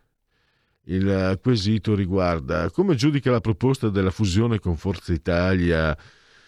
Quali tra queste opzioni sceglierebbe? Allora, per gli elettori della Lega, eh, un vero partito unico è l'opzione per il 33% degli elettori Lega. Solo un'alleanza eh, elettorale il 52% degli elettori Lega. Non allearsi neanche. Molte volte sono troppo vicini alla sinistra, questo lo pensa l'8%. Non so il 7%. Lei è soddisfatto o no del segretario Matteo Salvini? Allora, molto e abbastanza, 78%, poco 21, per nulla 1. E non sa 0. Ah, qui sono proprio tutti con le idee chiare. Come giudica la proposta della fusione con la Lega di Salvini? Questi sono gli elettori di Forza Italia. Molto positivi, eh, 29 abbastanza, quindi 70%, poco 23 per nulla 7. Lei è soddisfatto del presidente Silvio Berlusconi, 87% molto abbastanza, poco 5 per nulla 1 e qui c'è un non so 7. E questo eh, sondaggio. E forse ce n'ho ancora un altro di sondaggi, pensa per noi, i sondaggi non finiscono mai. Il partito uh, unico di centrodestra... Uh, Ah, eh, prosegue analisi politica. Lei pensa che la proposta della Lega di Forza Italia di fare una fusione tra i due partiti sia stata pensata appositamente contro Fratelli d'Italia? Allora, per gli elettori di Fratelli d'Italia probabilmente sì, 62%, probabilmente no, 24%, non sa il 14%. Secondo lei, se ci fosse la fusione Lega-Forza Italia, sarebbe un vantaggio o uno svantaggio per Fratelli d'Italia? Vantaggio per il 48%, svantaggio per il 33%, non sa il 19%. Lei è soddisfatto della Presidente Giorgia Meloni? Il 97%, molto e abbastanza, poco, 3, per nulla, non so, 0. E quindi è passata, anche, è passata anche l'epoca dei sondaggi e direi di aprire, se non ci sono telefonate o interventi WhatsApp, che adesso vado a controllare, di aprire la prossima... Ecco qua. Vediamo un po'. Eh, che messaggio lungo. La cancellazione di Pontile da parte della Lega è la missione della loro definitiva sconfitta. Il solo fatto di pensare per il raduno annuale del partito alla città simbolo della Lega secessionista è già di per sé l'immissione implicita che non è mai esistita una Lega nazionale. Salvini ha recitato la parte del meridionalista redento per poter conquistare i consensi del mezzogiorno e trasformare il Carroccio in un partito fintamente nazionale. L'inganno è stato scoperto, ora la Lega è costretta a cancellare l'evento perché quella base di consensi non esiste più. Si respira anche la paura da parte del Carroccio delle contestazioni per aver promesso falsamente agli italiani l'uscita dall'euro per poi invece aprire le porte all'uomo della moneta unica Mario Draghi, sicario economico della BCE. Ora il cerchio si è chiuso, mancano solo le amministrative di ottobre per certificare la morte della Lega. Da quel momento in poi il sistema sarà privo di una falsa opposizione, non ci sono più alternative per colmare quel vuoto di consensi. Tantomeno con Fratelli d'Italia, partito dominato dalle lobby sionista, oh, sionista ci mancava, e neoliberista. Il punto di rottura dei fragili equilibri del sistema è ormai ad un passo. Eh, caro mio, quante volte ho sentito, eh, ormai, eh, adesso basta, eh. No, adesso, cioè, ma proprio... Eh, alla fine. Ah beh, che la Lega fosse morta, lo, lo sento dire mh, nell'Europea del 99, quindi 22 anni. Ma anche all'interno magari anche alcuni leghisti sfiduciati, anche comprensibilmente, per carità. Eh, vabbè, io democraticamente leggo anche eh, il, il, dissenso, quindi eh, questa è un'opinione. Cioè, ecco, sono un aspetto di questa opinione. Mm, io credo che sia molto di, di getto e, e, molto superficiale. Perché se volete, volete, non lo posso fare però, ma se volete, io sono addetto stampa, il mio vero mestiere, neanche operaio perché non mi piaceva, addetto stampa sì, giornalista no, ma devo pagare l'affitto. Se volete, io vi scrivo un articolo contro la Lega, magari lo faccio in modo anonimo, dove vi sistemando le argomentazioni nella dovuta maniera, perché ogni oggetto ha una sua prospettiva, per cui io puoi vedere un punto, puoi vedere una linea, no? Che vi convinco di avere ragione. Ma dopo un lavoro ci vuole un lavoro di analisi, non puoi partire di, di, di getto di stomaco, perché è difficile quando parti di getto di stomaco avere ragione. Con l'analisi e con le parole si può dire tutto il contrario. Vabbè, vai con eh, i genetriaci. La verità è che sono cattivo, ma questo cambierà. Io cambierò. È l'ultima volta che faccio cose come questa. Metto la testa a posto, vado avanti, rigo dritto, scelgo la vita. Già adesso non vedo l'ora. Diventerò esattamente come voi. Il lavoro, la famiglia, il maxi televisore del cazzo, la lavatrice, la macchina, il CD e l'apriscatole elettrico. Buona salute, colesterolo basso, polizza vita, mutuo, prima casa, moda casual, valigie, salottoli tre pezzi, fai da te, telequiz, schifezze nella pancia, figli, a spasso nel parco, orario d'ufficio, bravo a golf, l'auto lavata, tanti maglioni, Natale in famiglia, pensione privata, esenzione fiscale, tirando avanti, lontano dai guai, in attesa del giorno in cui morirai. Primo giorno di frutti d'oro, genetriaci, commemorazioni e ricorrenze. Voi suonerete le vostre trombe, noi suoneremo le nostre campane, tuo no Pier Capponi. Condottiero, un pittore, macchiaiolo, Telemaco Signorini, molto apprezzabile secondo me. Un grande regista francese, Il Porto delle Nebbie con Jean Gabin per esempio eh, Marcel Carnet, che disse Obliato nel suo paese, sconosciuto altrove, tara- tale è il destino del viaggiatore. Ecco, non poetessa ma poeta, lei ci teneva, una scrittrice di rango, tutto il contrario di Dacia Maraini, la grande Elsa Morante, che disse il sacrificio è la sola vera perversione umana. Sapete che sporcaccioni che erano lei e Moravia? È stato pubblicato il carteggio di quello che si scrivevano. Mamma mia! Erano, eh, vabbè, niente di, per carità, niente di riprovevole tra adulti consenzienti. Oh, i dialogoi! Luciano De Crescenzo, che disse, a Napoli il semaforo rosso non è un divieto, è solo un consiglio. Un grandissimo calciatore, ha il record di gol assegnati nel mondiale Just Fontaine, marocchino ma francese, eh, di nascita marocchina. Roman Polanski. Il cinema dovrebbe farti dimenticare che sei seduto in un teatro, disse. Beh, Rosemary Baby è spaventosamente spaventoso.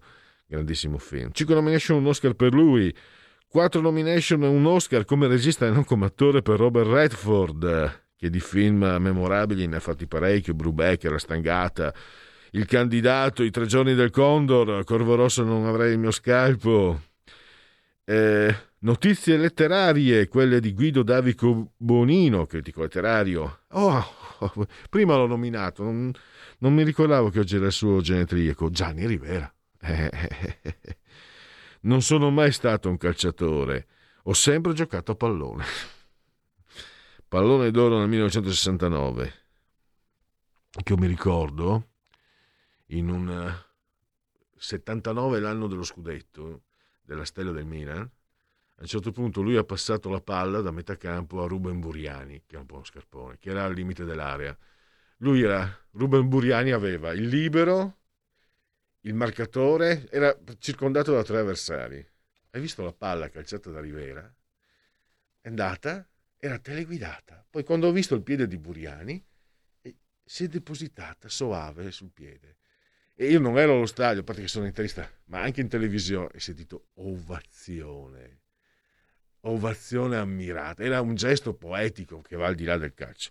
Ma aspetta che manca un minuto, quindi devo far fretta. Roberto Rosato, che invece è scomparso nel 2010, era un grandissimo stopper che giocò in nazionale nel Milan con Gianni Rivera da Sondrio a Belluno, da Belluno a Sondrio con Giulio Tremonti, come dice il poeta, scusate se la mia ignoranza è minore della vostra, sempre simpatico. Sergio Castellitto, che da quando si è messo con Marcher e Mazzantini ha prestato a sinistra. Ugolino Cossu, un grande disegnatore di Landog soprattutto. L'economista più amato dei media, Carlo Cottarelli. Una vita al massimo, Azzo de Melk nel nome della rosa, Christian Slater. Il grande Cucciu, Cucciu è, è, viene da El Cuciuflito, che è un personaggio della TV argentina, Esteban Cambiasso, dell'Inter del triplete. E poi ogni tanto è bello ricordarselo. Poi la contessina Beatrice Borromeo. Costei, io quasi mi riaggancio a quel messaggio critico di prima, no? Nel 2015, guarda, se un tono, cioè, a parte vederla andare a fare la giornalista che intervistava, mi ricordo, un povero disoccupato e lei aveva i jeans di Dolce Gabbana che credo costassero 300 pene di perline che costavano come lo stipendio di sei mesi del, lo stipendio, il sussidio di sei mesi. Nel 2015 ha detto Salvini è uno sfigato. Pam pam pam pam 18-34. Adesso qualcuno si lamenta perché la Lega è al 20. Pausa. Da oggi la tua radio È ascoltabile anche con la televisione in digitale. Sul telecomando della televisione digitale o del tuo ricevitore digitale puoi scegliere se vedere la TV o ascoltare la radio. Risintonizza i canali radio e troverai anche RPL, canale 740. la tua radio.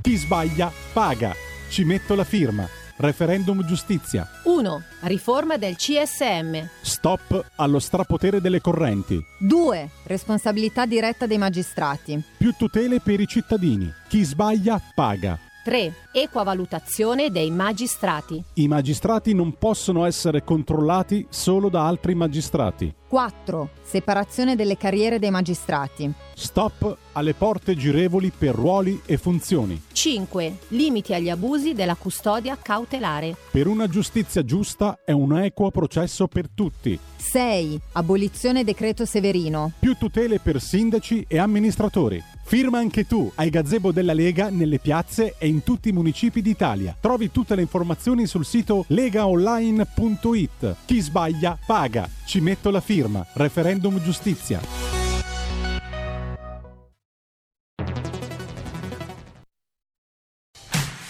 Porta con te ovunque RPL la tua radio. Scarica l'applicazione per smartphone o tablet dal tuo store o dal sito radiorpl.it. Cosa aspetti?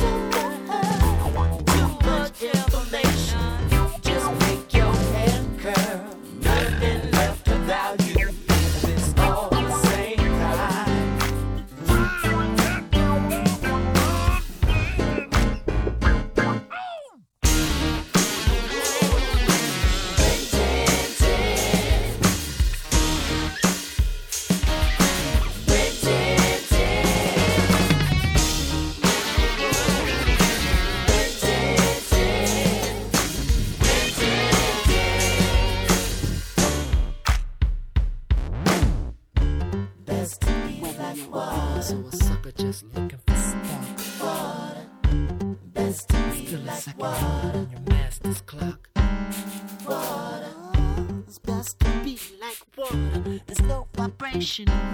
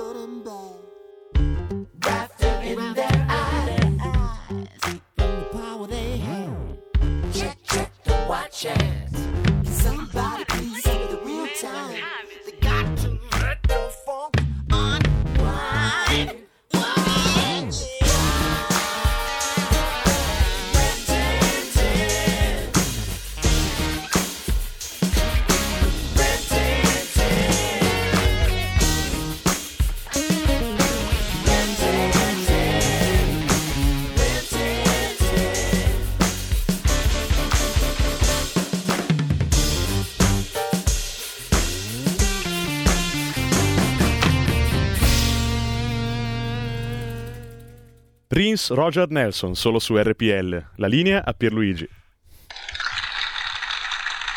Solo su RPL, anche perché questo disco è nuovo di zecca. Io di solito sono un po' vintage, ma è raro che io abbia portato un disco, cioè sono nuovi nel senso che li ho comprati nuovi, ma nel senso che sia appena uscito. Non, non- da decenni non seguo le classifiche, forse non ho neanche mai seguito le classifiche. A parte c'era Hit Parade di Lelio Luttazzi, quella sì, ma quella eh, cioè, solo Lelio Luttazzi va- valeva il prezzo del biglietto. Un gran gigante, Triestino, quello del se cercate aveva la canzone Quel fiol d'un can de Trieste, che a me faceva le feste. Allora, eh, fra tre minuti qui referendum eh, con eh, il eh, senatore mm, Roberto Marti e adesso andiamo a dare gli aggiornamenti dalle nostre agenzie. Eh, chicche di gossip eh, le trovate su le trovate solo su Dagospia, ma io non ve le leggo. E poi quello lì è un giovane Mick Jagger. E qui abbiamo i giganti perché abbiamo Dalì, Jagger e Orson Welles e i Beatles. Ve lo immaginate un film con Mick Jagger, Salvador Dalì, Orson Welles e le colonne sonore dei Pink Floyd? Ah sì, sono i Pink Floyd, non sono i Beatles, ho sbagliato, Pellegrini, mamma mia. È che, è che uno schermo lontano e piegato non aiuta, è l'età. All'inizio degli anni Ottanta il regista Alejandro Jodorowsky, che se non sbaglio però è messicano, aveva preparato un adattamento di Dione, il bestseller di fantascienza scritto da Frank Herbert. A 37 anni dall'uscita il regista Denis Villeneuve proverà a riportare in vita il film e il suo cast sarà stellare. E chi è? Mi ha messo curiosità adesso, vediamo un po'. Allora, eh, gli interpreti non erano certo banali. Allora, la colonna sonora sarebbe stata scritta dai Pink Floyd che avrebbero conferito alla visione un sottofondo musicale psichedelico, ma questo era quello che è stato pensato. Eh, va bene, dopo, scopriremo dopo chi, a chi sta pensando Jodorowsky per eh, eh, questo, questa nuova versione di Dune che fu prodotto da Dino De Laurentiis e la regia di David Lynch, ma fu un colossale flop, credo fossero gli anni 80. Non so se avesse, fosse stato impiegato anche Sting nella colonna sonora, qualcosa del genere. So che fu un flop, quello sì me lo ricordo. Allora, eh, vediamo dal Corriere.it proteste a Jalalabad, quindi morti due manifestanti, era l'ultimo aggiornamento anche di un'ora fa. Quindi allora, quando scoccheranno le 16.40, in punto precise, sentirete la sigla di Qui Referendum. Eh, chi sbaglia paga, ci metto la firma. Ormai dovrebbe essere un conto alla rovescia. Tra poco parte... Ci tengo a essere preciso perché qui a Milano ho imparato a essere mm, puntuale, cosa che non mi apparteneva. 16.40, qui referendum.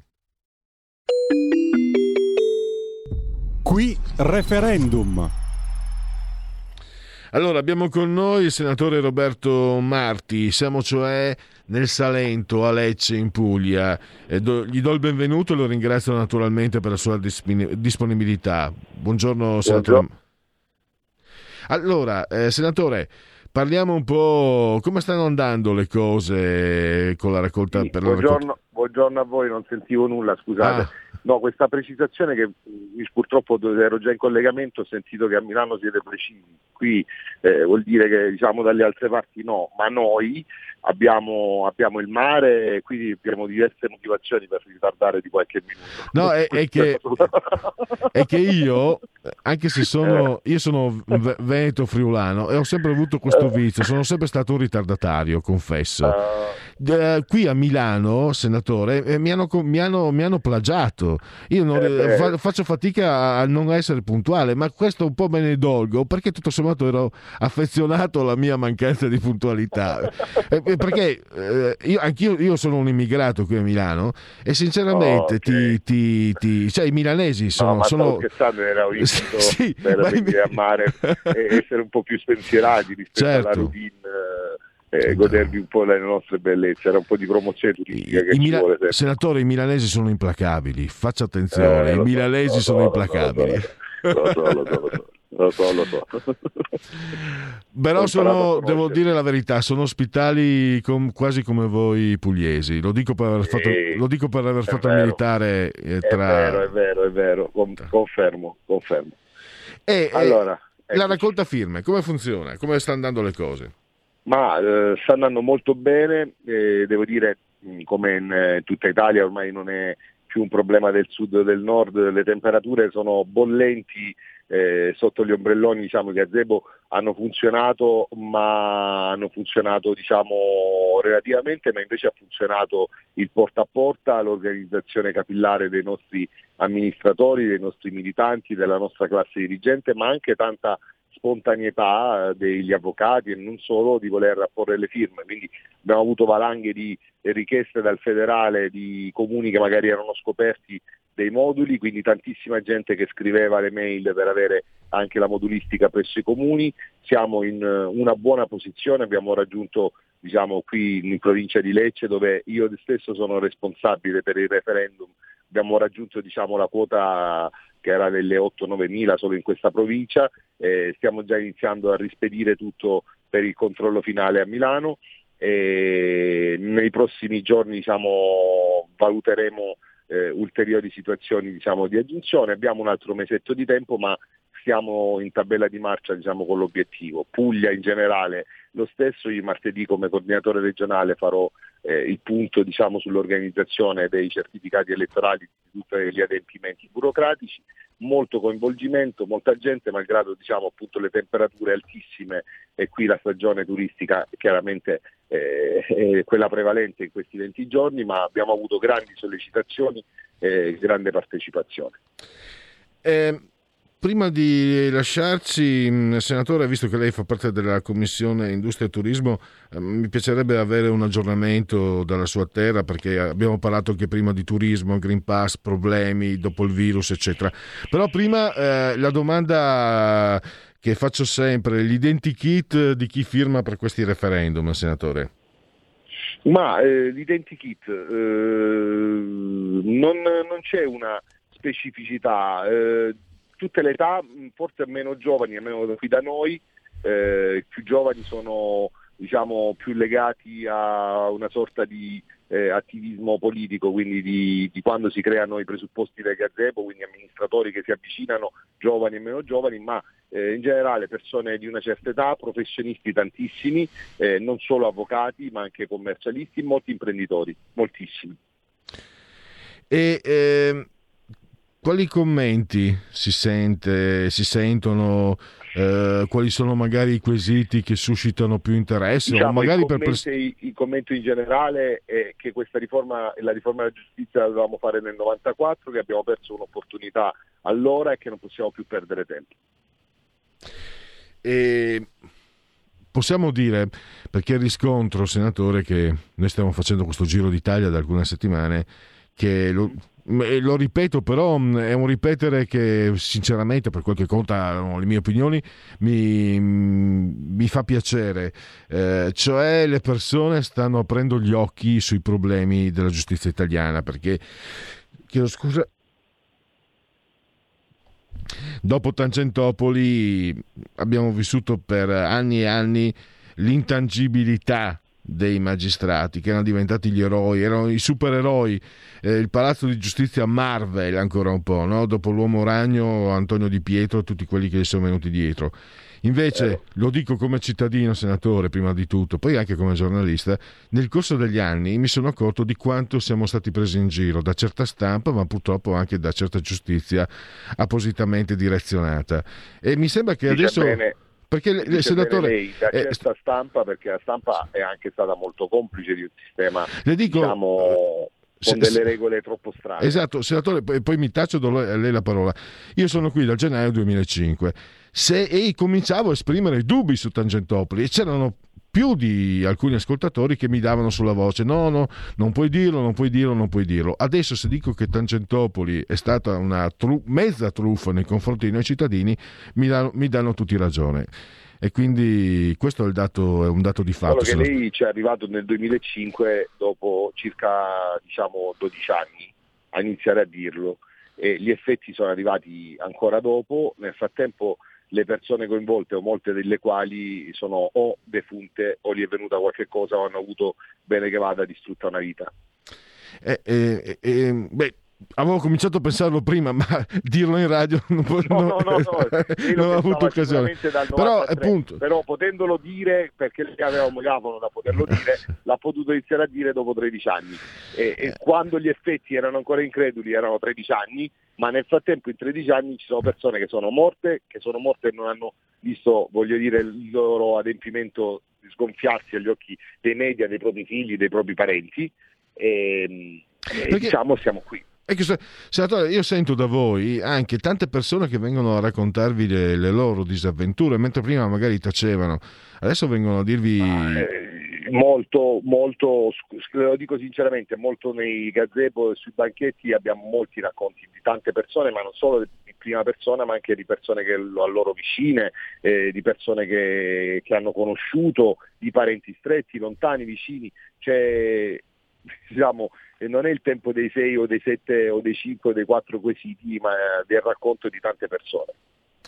E quindi ehm, questo è un aspetto anche qui, quindi fa piacere un riscontro positivo. E prima di accomiatarci faccio diciamo due, due- due lavori in uno. Mm, Mi interessava davvero un aggiornamento sulla situazione turistica nella sua terra, cioè il, il Salento, la Puglia hanno anche un grandissimo flusso turistico. Come, se come sta uscendo la sua terra, senatore, dal, dal problema Covid?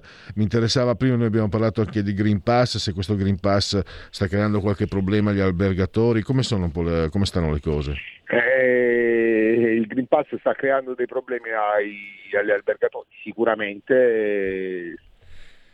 Noi diciamo eh, nel Salento, ma credo in Puglia, ma credo in tutta Italia, il problema del turismo non è mancato, anzi c'è stato proprio un'esplosione, ma questo è accaduto anche l'anno scorso, devo dire la verità, ma quest'anno è stato pauroso, eh, diciamo nel Salento ma anche in Puglia, anche nel Barese in generale c'è stata un'esplosione turistica sia al mare che nei borghi, quindi diciamo noi abbiamo ta- avuto tanto turismo, peraltro anche dovuto al fatto che questa chiusura all'estero ha portato gli italiani a vivere la propria terra, quindi magari un'altra regione, magari la propria regione e quindi c'è stata una presenza massiva.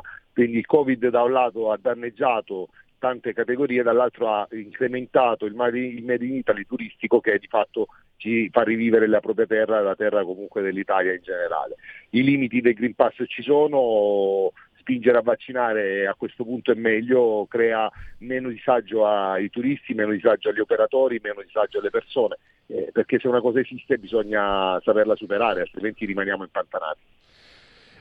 Assolutamente sì. Allora, io direi che possiamo concludere. Ringrazio ancora dal Salento il senatore Roberto Marti e a risentirci a presto. Grazie a voi, come sempre, grazie, grazie. Qui referendum. Allora, eh, vediamo se eh, ci sono eh, rave senza regole, il video della devastazione nel parco. Ci sono cani morti sotto il sole, partorita una bambina, l'assessore del Lazio, situazione fuori controllo. Sono su repubblica.it. Racconti afghani, le donne a Kabul nel diario della giornalista Mariana Sadat, sparite per due giorni dopo le conquiste di due decenni. Scusate un attimo. I Broncos eh, che vogliono correre liberi nella mia golaccia. Andiamo ancora. Eh, eh, quelli del Corriere si vede che sono in ferie perché non aggiornano nulla. Eh, e anche quelli dell'ANSA, mi sembra. Eh, andiamo allora. fa- sapete cosa facciamo? Andiamo a seguire la Lega, dai. Segui la Lega è una trasmissione realizzata in convenzione con La Lega per Salvini Premier. Allora, segui la Lega prima che la Lega segua te. Diceva il compianto Marciano Pinti. allora, chi sbaglia paga, ci metto la firma, referendum giustizia.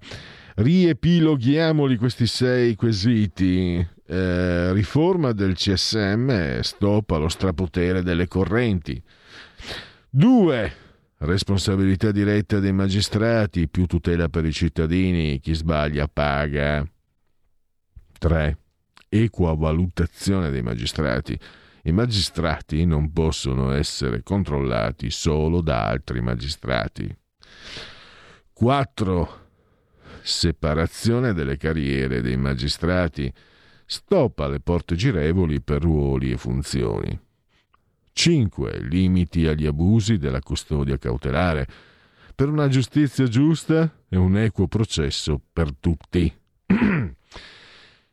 Sesto, last but not least, abolizione decreto Severino, più tutele per sindaci e amministratori. Questo è altro, e l'altro ve lo dico subito cosa troverete. D di Domodossola, 4 voti in matematica, 3 il numero perfetto. D43 il codice della Lega per il 2 per 1000. Ripeto, D43. Poi abbiamo la possibilità di iscriversi alla Lega, molto facile. Versate 10 euro tramite PayPal senza nemmeno essere iscritti, non serve PayPal, poi codice fiscale, dati e quindi vi verrà recapitata alla magione la tessera Lega Salvini Premier. E qui ora con gli appuntamenti radio-televisivi. Oggi alle 17.15 eh, Claudio Borghi Aquilini. Lo potrete vedere a auscultare Sky TG24, rubrica Economia. Domani, ora antelucana, nel cuore della notte, all'alba, nel, nel primissimo mattino, alle ore 9 del mattino, su Canale 5. La trasmissione si chiama, si intitola Morning News. Matteo Salvini, proprio lui, Ipse. E venerdì eh, i Broncos. Allora, scuse forfettarie per tutte le volte che dovrò interrompermi per i Broncos. Venerdì, sempre nel cuore della notte, cioè alle 8 del mattino, la 7, l'emittente Omnibus, la trasmissione, il senatore Stefano Candiani, l'ospite. Bypassiamo il fine settimana, il weekend. Andiamo a lunedì pomeriggio alle 17.15, l'emittente Sky TG24, la trasmissione Economia, il sottosegretario al lavoro, la senatrice Tiziana Nisini. E direi che con questo eh, possiamo chiudere il Segui la Lega. Segui la Lega è una trasmissione realizzata in convenzione con La Lega per Salvini Premier. Allora, vediamo. Cosa aveva detto Salvini sul Rap Party nel Lazio? Nonostante un morto, l'appello di sindaco ai cittadini e rischi enormi per la sicurezza e la salute, da giorni migliaia di persone restano assembrate senza autorizzazione per un rave nel Viterbese. È uno schiaffo al buon senso agli italiani che rispettano le regole, pure il Viminale è immobile. La Lega presenterà un'interrogazione. La Morgese cosa dirà questa volta? Che il dossier è sul tavolo di Draghi o che si aspetta un aiuto dall'Europa? Quindi la tocco piano nei confronti di Lamorgese da parte di Matteo Salvini, direi. Ehm, vediamo un po'. Ancora. No, questo. Eh, andiamo avanti. Ehm, su, sull'Afghanistan. Eh, corridoi umanitari per donne e bambini in pericolo? Certamente sì. porte aperte per migliaia di uomini, fra cui potenziali terroristi, assolutamente no. Questo è, sono parole musica di Matteo Salvini. Ancora. Ruga a Dio! È l'apertura di Repubblica, è un banner pubblicitario. Allora, andiamo. Eh, si parla del Red Party sempre su Repubblica, ancora aggiornamenti.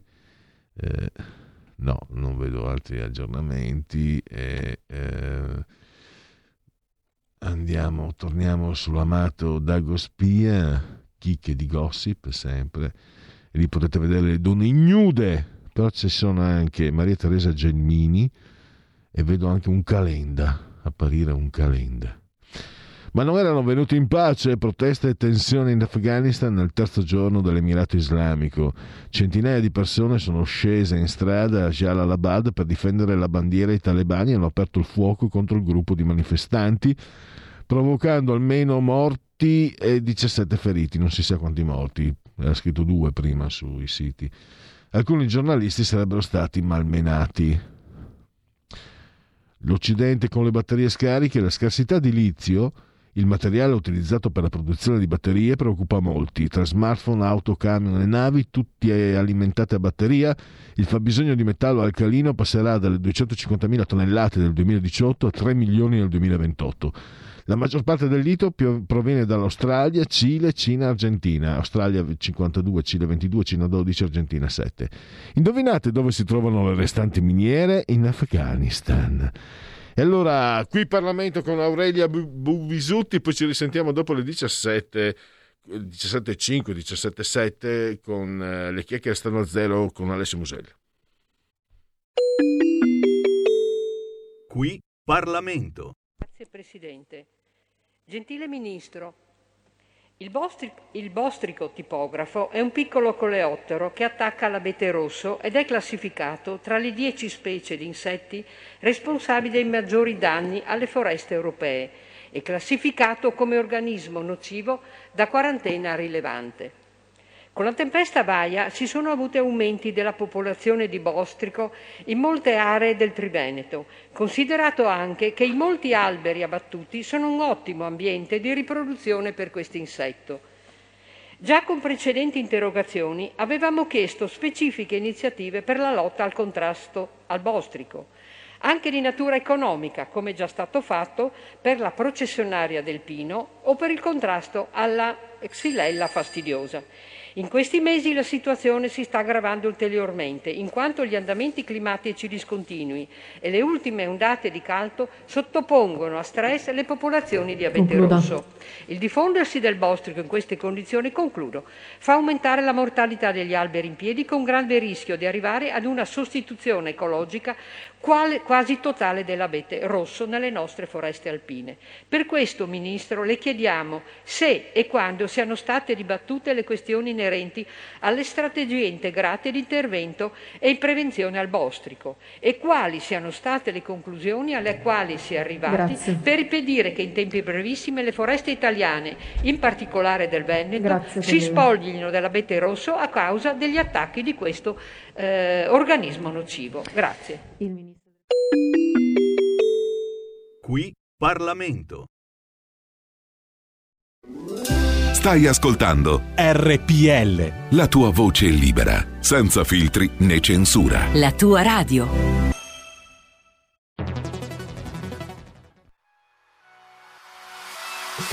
Chi sbaglia paga.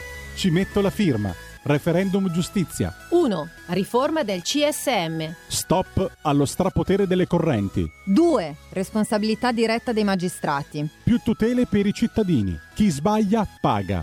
3. Equa valutazione dei magistrati. I magistrati non possono essere controllati solo da altri magistrati. 4. Separazione delle carriere dei magistrati. Stop alle porte girevoli per ruoli e funzioni. 5. Limiti agli abusi della custodia cautelare. Per una giustizia giusta e un equo processo per tutti. 6. Abolizione decreto Severino. Più tutele per sindaci e amministratori. Firma anche tu ai gazebo della Lega nelle piazze e in tutti i municipi municipi d'Italia. Trovi tutte le informazioni sul sito legaonline.it. Chi sbaglia paga. Ci metto la firma. Referendum giustizia.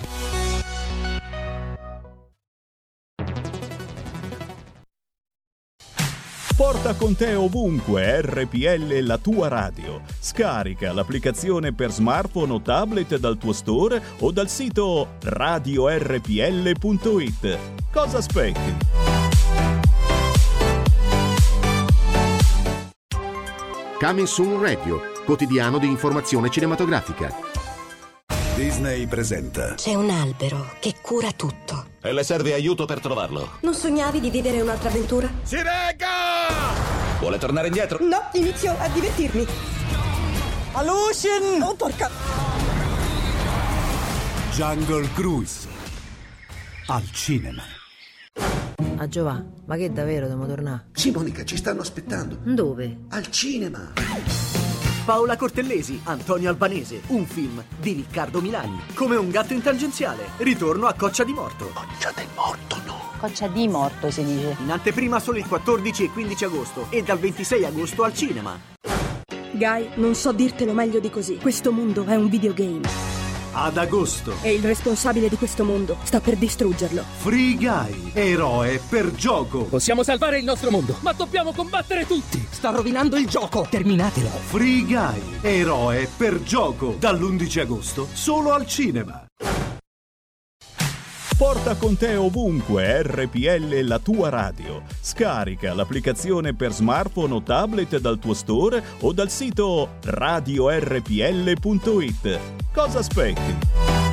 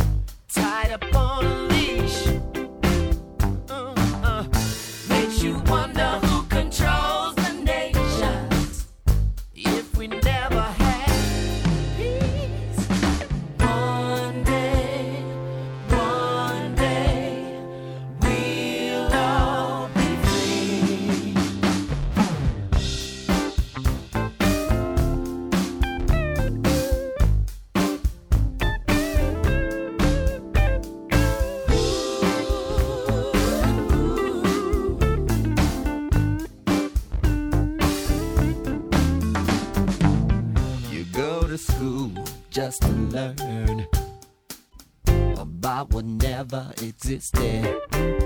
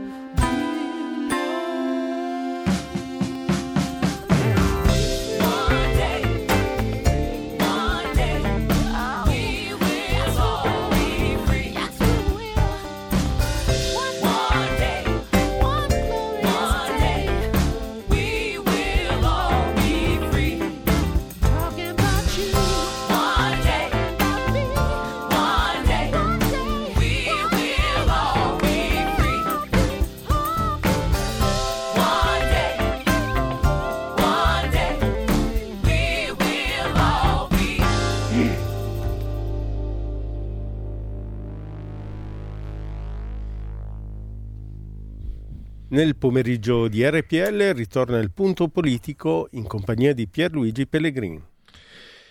E eh, soprattutto ritorna, come ogni eh, mercoledì, le chiacchiere stanno a zero. La rubrica di e con Alessio Musella che abbiamo in linea. Benvenuto Ciao, Alessio. Pier. Benvenuto Alessio, grazie come sempre. Oggi ci parlerai di statue, se non sbaglio. Sì, statue e sculture in generale, sui vari posizionamenti. Eh. Allora, anticipo subito che sarò abbastanza critico sull'aspetto della scultura eh, moderna, contemporanea, comunque di adesso. no? Tu sai che io eh, vivo spesso in Versilia, per cui Pietrasanta è la patria delle fonderie, per cui quando parliamo di, di materiali eh, di statue, il bronzo e il marmo sono eh, i due materiali principi no, delle sculture.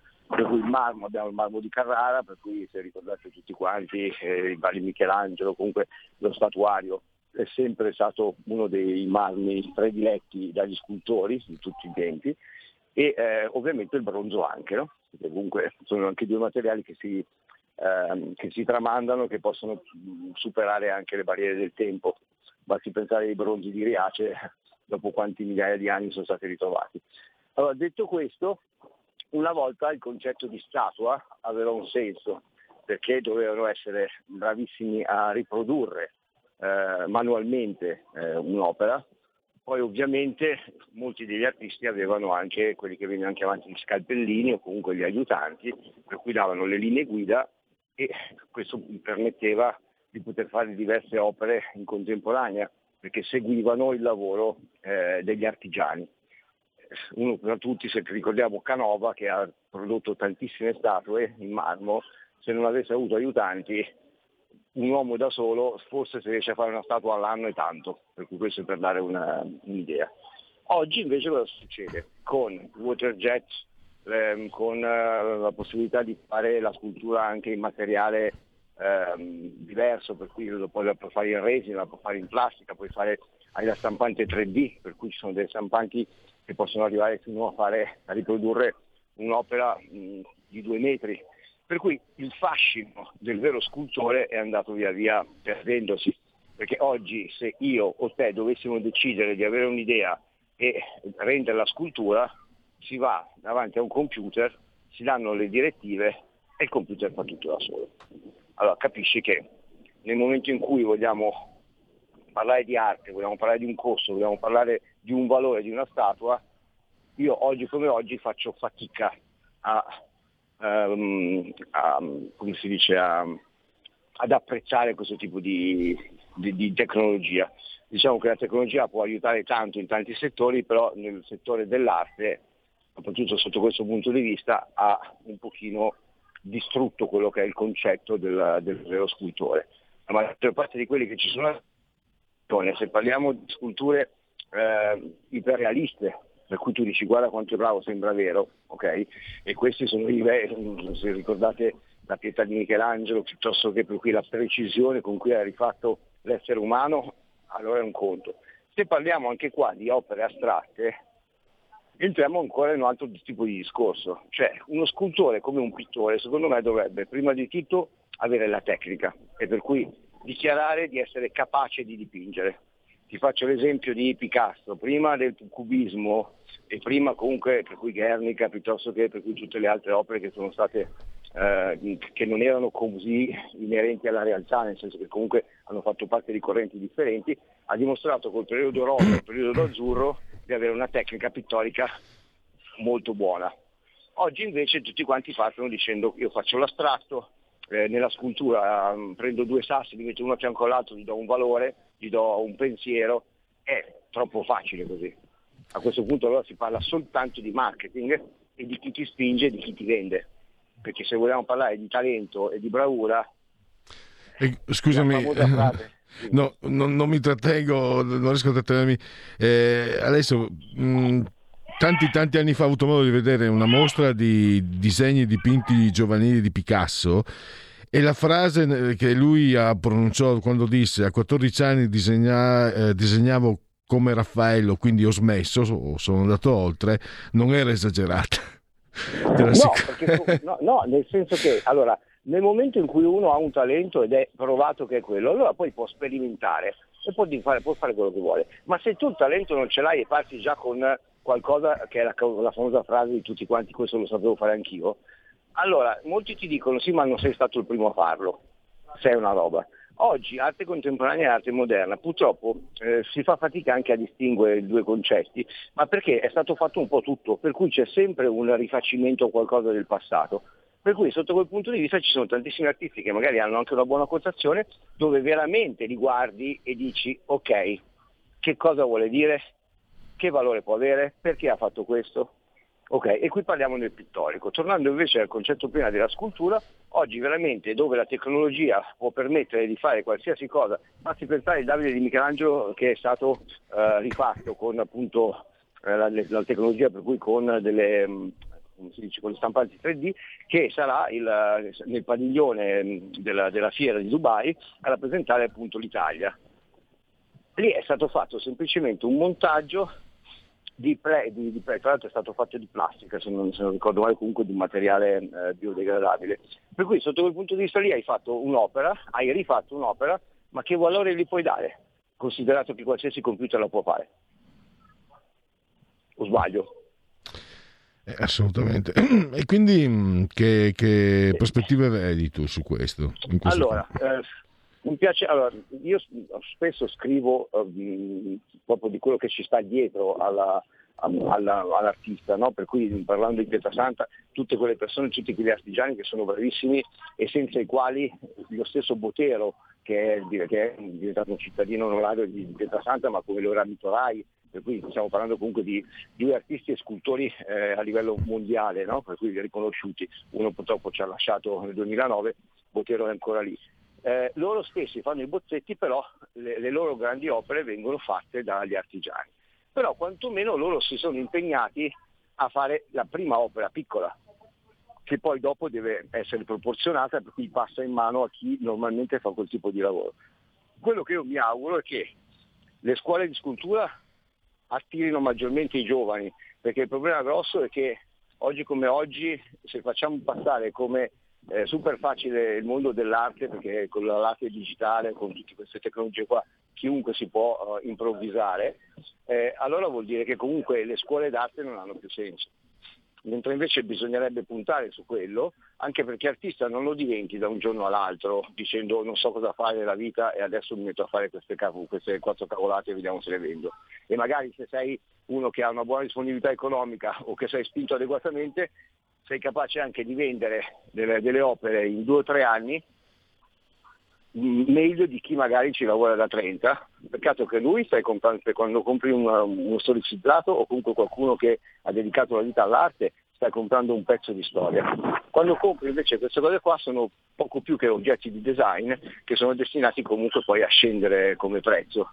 Per cui mi piacerebbe che l'arte, soprattutto quella della scultura, tornasse ad essere un pochino più poetica sotto questo punto di vista.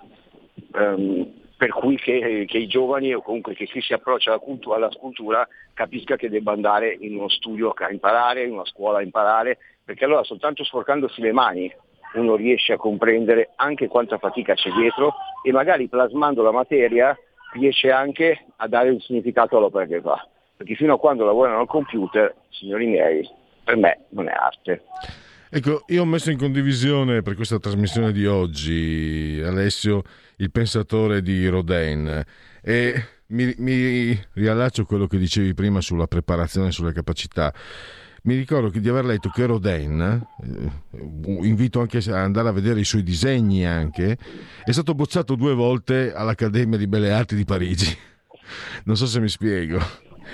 Eh, come lo stesso Einstein che era stato bocciato in matematica, cioè nel senso, attenzione, le accademie, poi corri il rischio che l'accademia ti voglia accademico, per cui quando tu esci un pochino dalle righe eh, e non segui esattamente ehm, i diktat che ti danno, diventi scomodo. Ma questo succede anche nella moda. La Marangoni, io lavoro anche nella moda, io le persone che escono dalla Marangoni, adesso mi spareranno anche loro, le riconosco al volo perché comunque hanno la stessa impostazione del disegno, del modello, del cartamodello. Mentre invece quando uno è un artistoide, per cui vuole fare qualcosa di diverso, è, è come se tu fossi una- come si dice, una- un ribelle, no? Allora non sei ben accetto. Peccato che però sono proprio i ribelli quelli che fanno la storia. Per cui quelli che, che- quelli che capiscono i canoni, ma che vogliono, come hai detto tu anche prima con Picasso, andare oltre. Invece Però nell'arte contemporanea adesso sta succedendo no? da anni che con la scusa di fare il ribelle qualcuno si dimentica di non essere un artista. Sì, oppure crede di essere. Oh, crede, sì. Nel senso che partono tutti, ti ripeto, disegni, fai, dis. Allora, ehm, ultimamente mi hanno chiesto di fare delle curatele o comunque delle critiche. Ehm, critiche- allora, ti avevo detto la differenza tra il curatore e il um, critico d'arte. Sì. Però nel momento in cui ti avvicini a un'opera e devi fare una critica, eh, ovviamente vai a paragonarla al passato o comunque fai un'analisi di tutto quello che è stato fatto per riuscire a trovare le similitudini, le somiglianze o eh, la tecnica. Per cui sotto quel punto di vista è un piacere poi andare a fare uno screening di un, un artista contemporaneo perché in effetti vai a rivedere quando la tecnica è sua, dove ha preso spunto, no? che, cosa, che cosa l'ha ispirato. E questo lo puoi fare quando uno ancora lavora con il, col pennello, con la matita, con... Quando lavori col computer, ma che, che dove devo andare? Cioè nel senso, oggi schiacci un pulsante, lo vedi anche sui telefonini e ti fanno l'effetto matita, l'effetto acquarello. Per cui se, se quello per la persona eh, pensa di essere un artista perché riesce a schiacciare un pulsante, a non fare niente e a riuscire magari a, vendere qualche pezzo, allora forse è meglio che capisca esattamente che cosa significhi essere un artista. Eh, Essere un artista lo sei dentro, così sei un furbo e basta. Eh, Volevo dire una cosa su Rodin, visto che comunque Mm. oggi è il cinquecentesimo anno, se non erro, della morte di, mm, di Dante. L'avevo già detto una volta, il pensatore di Rodin, eh, Rodin adorava Dante, in teoria era Dante Alighieri, eh, prima di entrare nell'inferno, che si era seduto su una pietra per pensare se dovesse intraprendere quel percorso oppure no. Poi dopo, siccome Dante non è mai stato raffigurato così, eh, diciamo, aitante, decisero di, farlo, di trasformarlo nel pensatore e per cui questo iniziale desiderio di Rodin eh, andò a cadere. Però ricordatevi che il pensatore in teoria era Dante. Questo ve lo dico perché è un aneddoto, che però tengo in te carino. E allora ti, ti chiedo, Alessio, per, eh, allora bisogna assolutamente, ci, ci- ci va un lavoro di studio, di analisi, di preparazione, ma tu ogni tanto ti affidi, ma non ti capita di affidarti anche all'istinto nel valutare, eh, un even- nel fiutare un eventuale imbroglio oppure un eventuale capolavoro? Ti capita mai che l'istinto arrivi prima della tua professionalità? Una curiosità mia. Un pochino sì, mi ricordo una volta, tre anni fa, a Forte dei Marmi, arrivò un artista, si chiamava Simona, non mi ricordo il cognome, ma lo- anche se me lo fossi ricordato non l'avrei detto per correttezza, che arrivò con una specie di, di ritratti strani che somigliavano un po' al cubismo, un po'... E questo per dirti che certo a me piacevano anche, no? però li guardavo, boh, io li ho già visti, li ho già visti. Poi arrivò mio nipote, che aveva 5 anni, anzi 4 anni, ed era già internetizzato una cosa e l'altra, e sul suo telefonino, perché aveva il telefonino solo per giocare, non per, c'era una- un'applicazione dove tu schiacciavi un pulsante e qualsiasi immagine la trasformava esattamente come questo artista qua. Cioè, in poche parole, quell'artista aveva utilizzato quella, quell'applicazione per fare i suoi quadri. Poi l'aveva, mesi- li aveva stampati in fine art e sosteneva che quella fosse una sua tecnica. Quando io gliel'ho fatto notare, questa persona, invece che fare due passi indietro, era pronta a denunciare chi aveva creato l'applicazione, perché secondo lei erano loro che avevano copiato lei. E questo per dirti che il mondo è dei furbi, però occhio, perché oggi come oggi, come è sufficiente schiacciare un pulsante per fare un'opera, è anche sufficiente schiacciarne due per capire se sei un pirla o no. Assolutamente. Ehm, invece, dalla- dal punto di vista, perché ehm, tu mi avevi mm, mandato un messaggio no, anche nella statua, nei- sia negli spazi pubblici che negli spazi privati. Eh, Se uno avesse, beh, insomma, ci sono anche tante persone che hanno la casa, il giardino, eccetera. Eh, cosa gli- e ti dicesse, guarda, avrei una mezza idea di trovare qualcosa da mettere in giardino, eccetera, così, diciamo, stando ge- sulle linee massimamente generali, tu che direzione gli suggeriresti? Allora, eh, in Giappone va moltissimo, eh, adesso anche in Europa e in Italia, cioè in- in- negli Stati Uniti sta arrivando.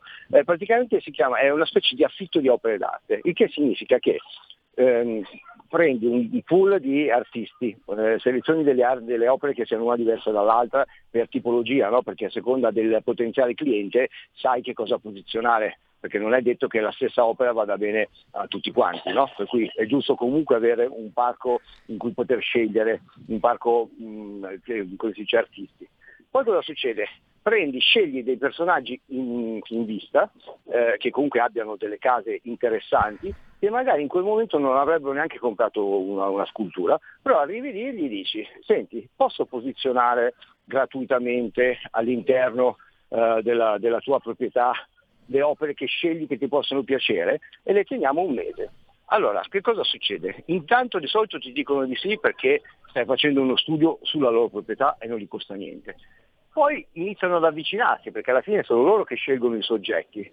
E la maggior parte delle volte cosa succede? Che quando si abituano ad averli lì e poi dici guarda che adesso li devo portare via, loro ormai sono abituati a vederla lì o comunque hanno visto che ci sta bene, allora la, la- la possibilità è o che l'acquistino loro o che comunque ovviamente scegli delle persone che, hanno, eh, che fanno delle feste o che comunque ricevono spesso persone, no? perché il concetto base di fare questo è dare una visibilità ampia all'opera. Se te la metti in casa tu e te la guardi tu da solo ha poco senso. Per cui questo è un sistema che può aiutare tantissimo a divulgare, a trovare clienti e a far capire meglio come l'arte possa interagire nelle case di tutti quanti. Perché attenzione, è vero che ci vogliono ville grandi per avere magari delle, delle statue monumentali, per cui ci vuole lo spazio, però la stessa cosa la si può fare anche con le statue e le sculture più piccole, posizionate in spazi che sono magari ridotti. Però il concetto base funziona. Cioè per abituarti, per abituare l'occhio al bello, perché non, te lo, non aspetto che ci sia tu ad arrivare in galleria o in un museo, sono io che te lo porto a casa, te lo sistemo e tu alla fine riesci a capire, a comprendere quanto possa stare bene anche nel tuo spazio un'opera che magari mai avresti pensato neanche di andare a vedere in galleria. Questa è una cosa che sta eh, venendo avanti sempre di più e nella quale io credo molto. Anche perché tra avere in laboratorio un'opera eh, o in una galleria dove entrano quattro persone alla settimana o averla in uno spazio che sia pubblico o privato dove la possono vedere migliaia di persone, scusatemi, ma l'arte è- in questo caso deve essere fruibile da tutti e anche per l'artista stesso è più appagante sapere che viene vista da mille persone piuttosto che da tre persone. Questa è una tua mm, linea mm, guida, no? quella dell'arte in movimento, insomma, deve, deve essere materia viva sempre. Mi fa venire in mente Eh, sì, perché- certi, certi dibattiti che credo risalissero all'Ottocento, se era, se era meglio o no tenere i quadri nei musei. Qualcuno paragonava, quando ero giovane, paragonava i musei agli zoo che imprigionano gli animali, i musei imprigionano l'opera d'arte. Eh, è un dibattito che non ha, che non ha, secondo me, soluzione di continuità. Ma sai, allora io posso essere anche d'accordo perché il museo è vero te la mette nel modo migliore, ma mh, anche là, allora, per esempio a Forte dei Marmi spesso e volentieri ogni estate c'è uno scultore o c'è una galleria che si mette d'accordo con l'amministrazione comunale e per cui prende degli spazi pubblici, pubblici ed espone delle opere. Bello da una parte, il problema che cos'è? Infatti anche di questo mh, ne parlerò prossimamente con eh, Muzzi, Bruno Muzzi che è il sindaco di Forte dei Marmi. È inutile che uno mi faccia eh, il vernissage iniziale, presenta le opere e poi dopo per un mese e mezzo sono illuminate malino e nessuno, non c'è una targa eh, giusta o adesso con il multimediale basta mettere la possibilità di sentire o di ascoltare che cos'è, quello vorrebbe dire avvicinare la gente a un'opera e fargli capire che cos'è. Perché se la metti lì e poi aspetti che sia la gente passando a cartire o a chiedere, non c'è nessuno preposto a spiegare che cos'è, è un pochino persa. Per cui ci sono oggi le possibilità le tec- di quella tecnologia che prima ho detto che distruggeva ehm, la, la- la parte poetica dell'arte, allora invece utilizziamola per eh, la parte esplicativa. Ci sono un sacco di, di tastiere multimediali dove tu puoi semplicemente cliccando sentire la storia di un'opera o, o la storia di un artista, che diventa sicuramente più interessante da vedere piuttosto che... Per cui su queste cose qua bisognerebbe eh, interag- cioè, vedere e interagire in maniera diversa. Ovvio che se vai nel museo è tutto perfetto, Però come ti ho detto prima, per me l'arte deve essere un po' vagabonda, per cui anche perché dove meno te l'aspetti di trovarla è lì che te la ricordi. È più facile che tu ti ricordi un'opera d'arte trovata casualmente in una piazza piuttosto che in un museo. Un museo ci sei andato, non hai motivo di raccontare che sei andato in un museo, o quantomeno. Invece che tu sia rimasto stupito perché hai trovato un pezzo d'arte laddove mai avresti immaginato, quello sì. Benissimo, allora Alessio siamo arrivati al termine, io ti ringrazio davvero e l'appuntamento è per mercoledì prossimo, sempre con le chiacchiere stanno a zero di e con Alessio Musei, l'autore ed editore. Grazie mille Pier. Ciao, al 30 secondi, no 60 secondi, eh, vediamo un po'. Lorenzo 19.9 scrive: Solo pensiero di fare Pontina in tempo di Covid mi fa pensare ben pensante agli attacchi che ne deriverebbero al primo contagiato. Lorenzo 19.9, buon senso. Covid nell'ospedale di Lecce, positivo un medico di pediatria, contagiati due bimbi e reparto chiuso. E poi abbiamo eh, Messi- Massimo Polizia locale chiede il Green Pass, poi aggredisce fisicamente padre con bambina in lacrime. Questi sono i vostri eroi, devono iniziare. Eh, vabbè, eh, non so adesso. C'è un. C'è, un, c'è eh, su Facebook. Vediamo un po'. Eh, basta, mi astengo.